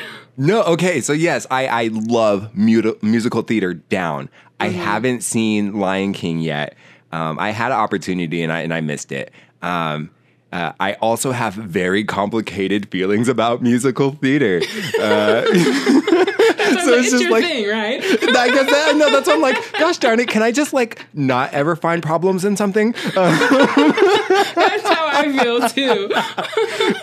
because I, I absolutely love musical theater. Um, you know, I've seen Wicked too many times. I've seen it close to forty times. There's a whole thing. Yeah, it's it's it's there's a whole story behind it. I can tell you off air. Um, also, like um, I guess not on Broadway yet. West Side Story. I've seen Dear Evan Hansen on Broadway. I've seen uh, The Color Purple. Ooh. I've seen a bunch of other shows. Color Purple, without a doubt, undeniable. I got to see it with Cynthia Erivo and Jennifer Hudson. That's her name, Cynthia, the one who played Harriet, right? Yes, and yes. Aretha most recently. But she Yes. she's due, she got signed for Wicked. Yeah, like just what is it last week? I noticed I seen it. Is that bad? Oh my! Anyway, she just signed for Wicked, and then Aria, Ariana Grande, even though she's been indigenously canceled, she got signed for Wicked too. Now I feel like you have to tell the story. All these long pauses. Honestly, Michaela, this It's is an off-air much. conversation. Yeah, Okay. it's a good one. Okay, I will sip all of the tea for our our listeners. Holy effing yeah, s! The way so that you just she- messed up my world right now with those last four I sentences. love me some Cynthia. Oh my gosh, down. I left the theater crying. Like I was kind of embarrassed. I was like, I'm still crying. Like From what? The after color purple? after the color purple, yeah. oh, you just out here spitting, Um, Yeah. spitting okay. color purple lines. Yes. Yes. So I just, I just, I just have problems with with shows, you know, because like Hamilton, they talk about like they don't really address like the slave thing, how all these people were actual slave owners. They don't address the uh, Oh, ways yes. they, you know, the, I the thinking the full same thing when I the watched full that. native like invisibility. Like Mm-hmm. native people don't even exist in Hamilton, the the show, right? Mm-hmm. And people now are taking their literal American history from Hamilton because it's catchy and it Mm-hmm. showed this diverse cast, which was this whole new thing, you know. Mm-hmm. Um, so like that one's super problematic. Which you know, I just don't like that. You know, Yeah. Wicked itself. Sorry, Wicked itself. You know, it's it's about one girl of color and the entire cast um, pointing their finger at this girl of color and being like, "No, we don't fuck with her because she looks way different than the rest of us." Oh, really? And the problem know the behind that is that the casting is like literally 90 to 95% white. There are Mm. literal tracks, like literal positions, like character positions that are assigned for people of color and they're minimal. Okay. Mm-hmm. So that's the behind the scenes tea on that. However, not even tea, that's just like, that's just real world. That's just how it goes. If you were to Google it and look at it, you could see the cast of characters and there's an actual assigning of the way that it's done. You know, West Side Story itself, like I absolutely love that story. Yet again, like the main person that you're supposed to like feel sorry for literally got her elder brother killed and almost got her like uh sister, quote unquote, in law almost um raped during the course of the show and we're supposed to feel sorry for her like this pure white um you know the white infused uh character you know and all the brown characters are the ones who are dying and taking on these atrocities uh, and I'm like, no, girl, like really get into the meat of it. Like this person was selfish and did these horrible things, and now other people are suffering. Brown people are suffering because of her. You know, so I have problems with these shows where it's like I don't Oh, like a cast of white people pointing to a person of color in the case of Wicked and being Mm-hmm. like, "You are literally wicked. Get the f away from us." Um, Hamilton being I don't know that problematic. Yeah, uh, even Dear Evan Hansen, like my little cousin said, like, "Oh yeah, we watched the movie the other day in the theaters," and I was like, "Oh my gosh, I watched that show on Broadway, and I was super grateful to see it because I had an amazing connection that brought me to see it. So you know, I'm grateful for the culture, for the experience, all of that. Yet the show itself, it's like this like young white boy who like lies." And he does all these horrible things, and then you're supposed to feel sorry for him at the end and he has multiple outs. And there's he also gets like like the like the young black character involved to where like she has to feel guilty about something where it's actually really his fault because he was the one who was lying and all these things. Mm-hmm. So it like i don't like the way that broadway and musical theater itself is set up for us to give sympathy to these white characters and these white ways of being.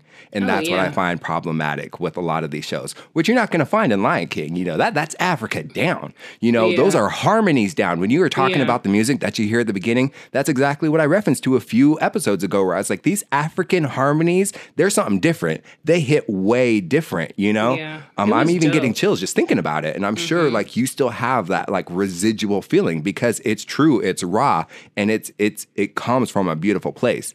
Um, so yes, I do love musical theater. I just have a lot of problems with a lot of No, it, that makes all of the sense, as you would say. No, it makes sense. I mean, I didn't really have any intentions on going to seeing these white Broadway films, but still, I'm addicted in terms of okay, maybe if they brought Fences back, like August Wilson, like I that that would be dope. Because like even with the start of the Lion King, like they have the drums and they have like the African dancing coming down. They have like the real. I want to say it was it sounded real. I mean, I ain't African. I mean. I am, but I'm not. But like, I don't. I, I couldn't translate on, what they let were us know saying. then. But I'm pretty sure it was real African the way they were talking. So You was like, know. that was kind of dope, you know. But um, but yeah. Well, according to ancestry, your girl is not a little bit of Nigerian, a little Togo, you know. But you know, Come on. until I didn't realize you did know. ancestry. I, well, I did ancestry for my black side. Come on. I will say that. So here, just take this half. my No, side. Can I get half? Can I get half price percent off? oh man.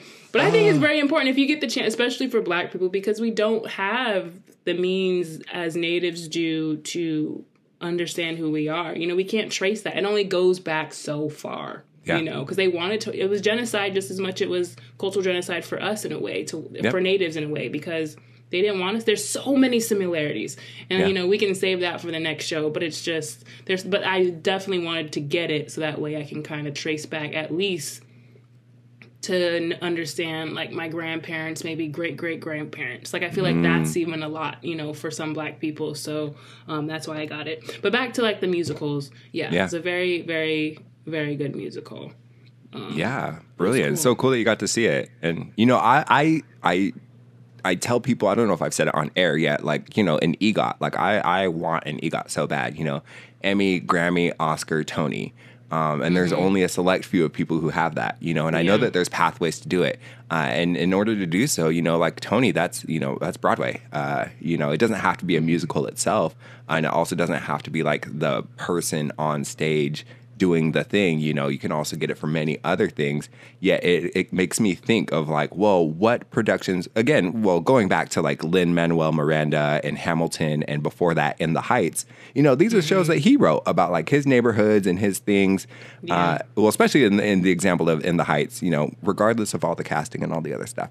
Um, that like you know it's true to like what he is you know? So it's like what project may i possibly be involved in in the future that you know can bring to this status?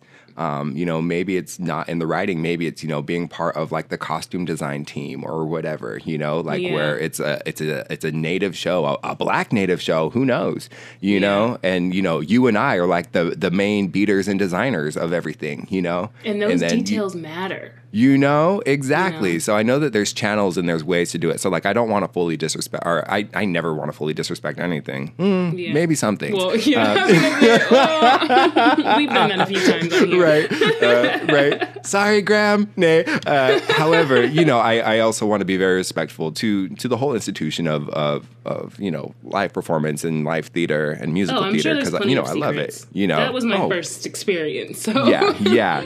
I know. That's why I was. That's why I was like biting my tongue because I didn't want to like taint. Eventually, I would find out. But Yeah. um, I Yeah. think they're supposed to be doing one on Tina Turner too, which would be very, very, very Oh. interesting. Yeah, I forgot. I don't know who's playing her. I don't think she's necessarily known, but if she is, my bad. But um, that one should be really good too. I just remember Tina. I heard some kind of interview or something to where Tina like, I don't want to play it. I don't want to relive it. You know, I have to like. She doesn't like. She doesn't keep old clothes, stuff like that, because there's so Ah. me- so much memories. And I'm like, man, this might. It's probably going to be a good good play. Oh yeah. But yes, that one I'm kind of looking for. Well, not looking forward to, but if I if I'm slide up in there, I'm sure. gonna Yeah. Okay. All right. Shoot, well, what else was I gonna say? I don't remember. Do you do you me want to tell us about a tragedy and then uh, do like a quick turnaround to something? Wait, what? Remember last time it was like, um, you know, sending our love to the person who passed away. Also, Kanye Okay, West. no.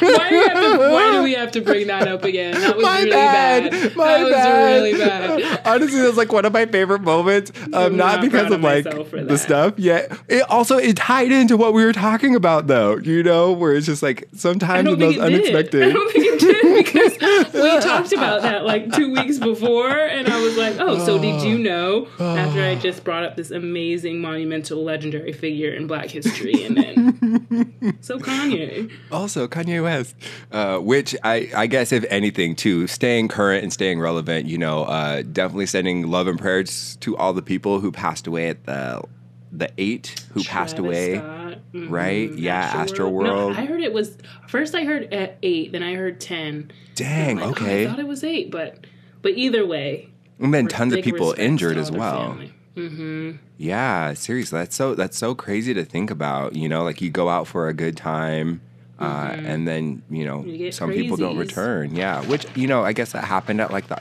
well, not that specifically yet. You know, the example of the the Ariana Grande concert, however many years ago, when there was a shooting there, um, and different things like that. So it is like sad that those moments can sometimes get shrouded like that. Mm-hmm. Uh, did you see though that uh, Teyana Taylor?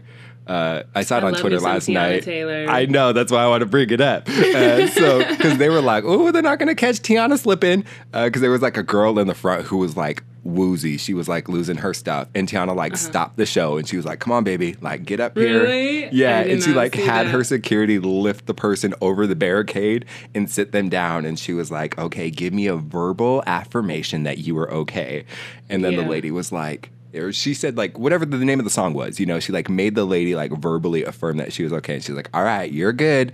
Um, Good. funny I mean, because Twitter was like going up. how she is, though. Like just Yes. her personality, anyway. That's why she's so easy to like because Yeah. she's funny, yet she's feisty, yet she's sexy, yet she's you know what I mean. She's all the things. You All the know, I love her show. Um, there are definitely couple goals. Teyana and Iman, like.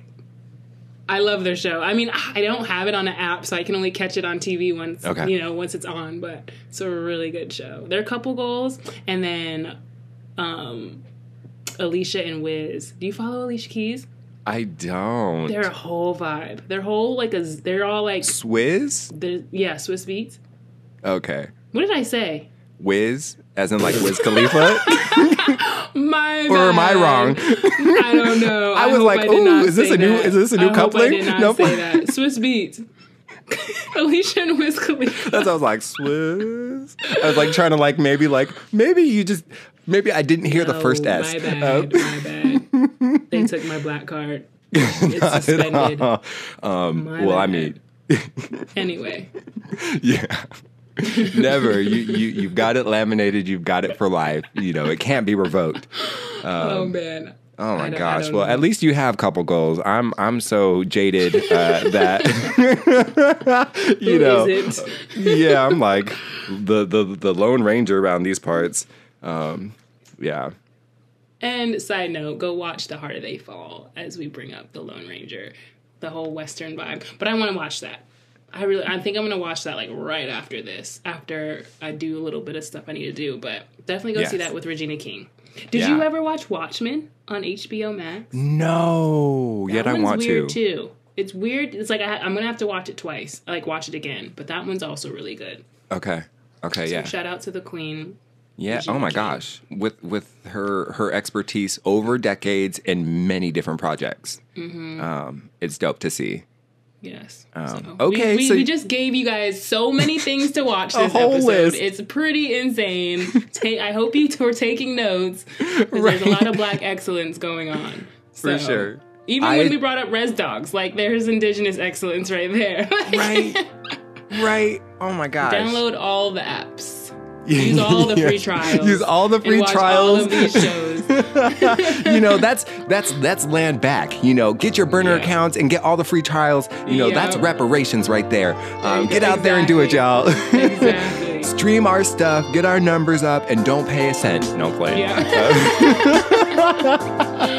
oh man, seriously. So good.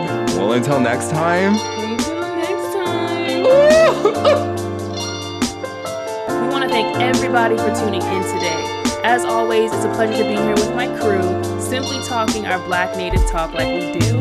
There's a whole lot more for us to discuss, though, so stay locked in. You can check out our episodes on quantumtheorypod.com and feel free to send in any topics, questions, or small business shout outs to our socials, and you might just hear us discuss it on air. Our IG handle is at Quantum Theory Pod, and you can also find us on Facebook.com backslash Quantum Theory. So be kind to yourself out there, know that you're a boss, and drink plenty of water. Pihechnu. See you next time.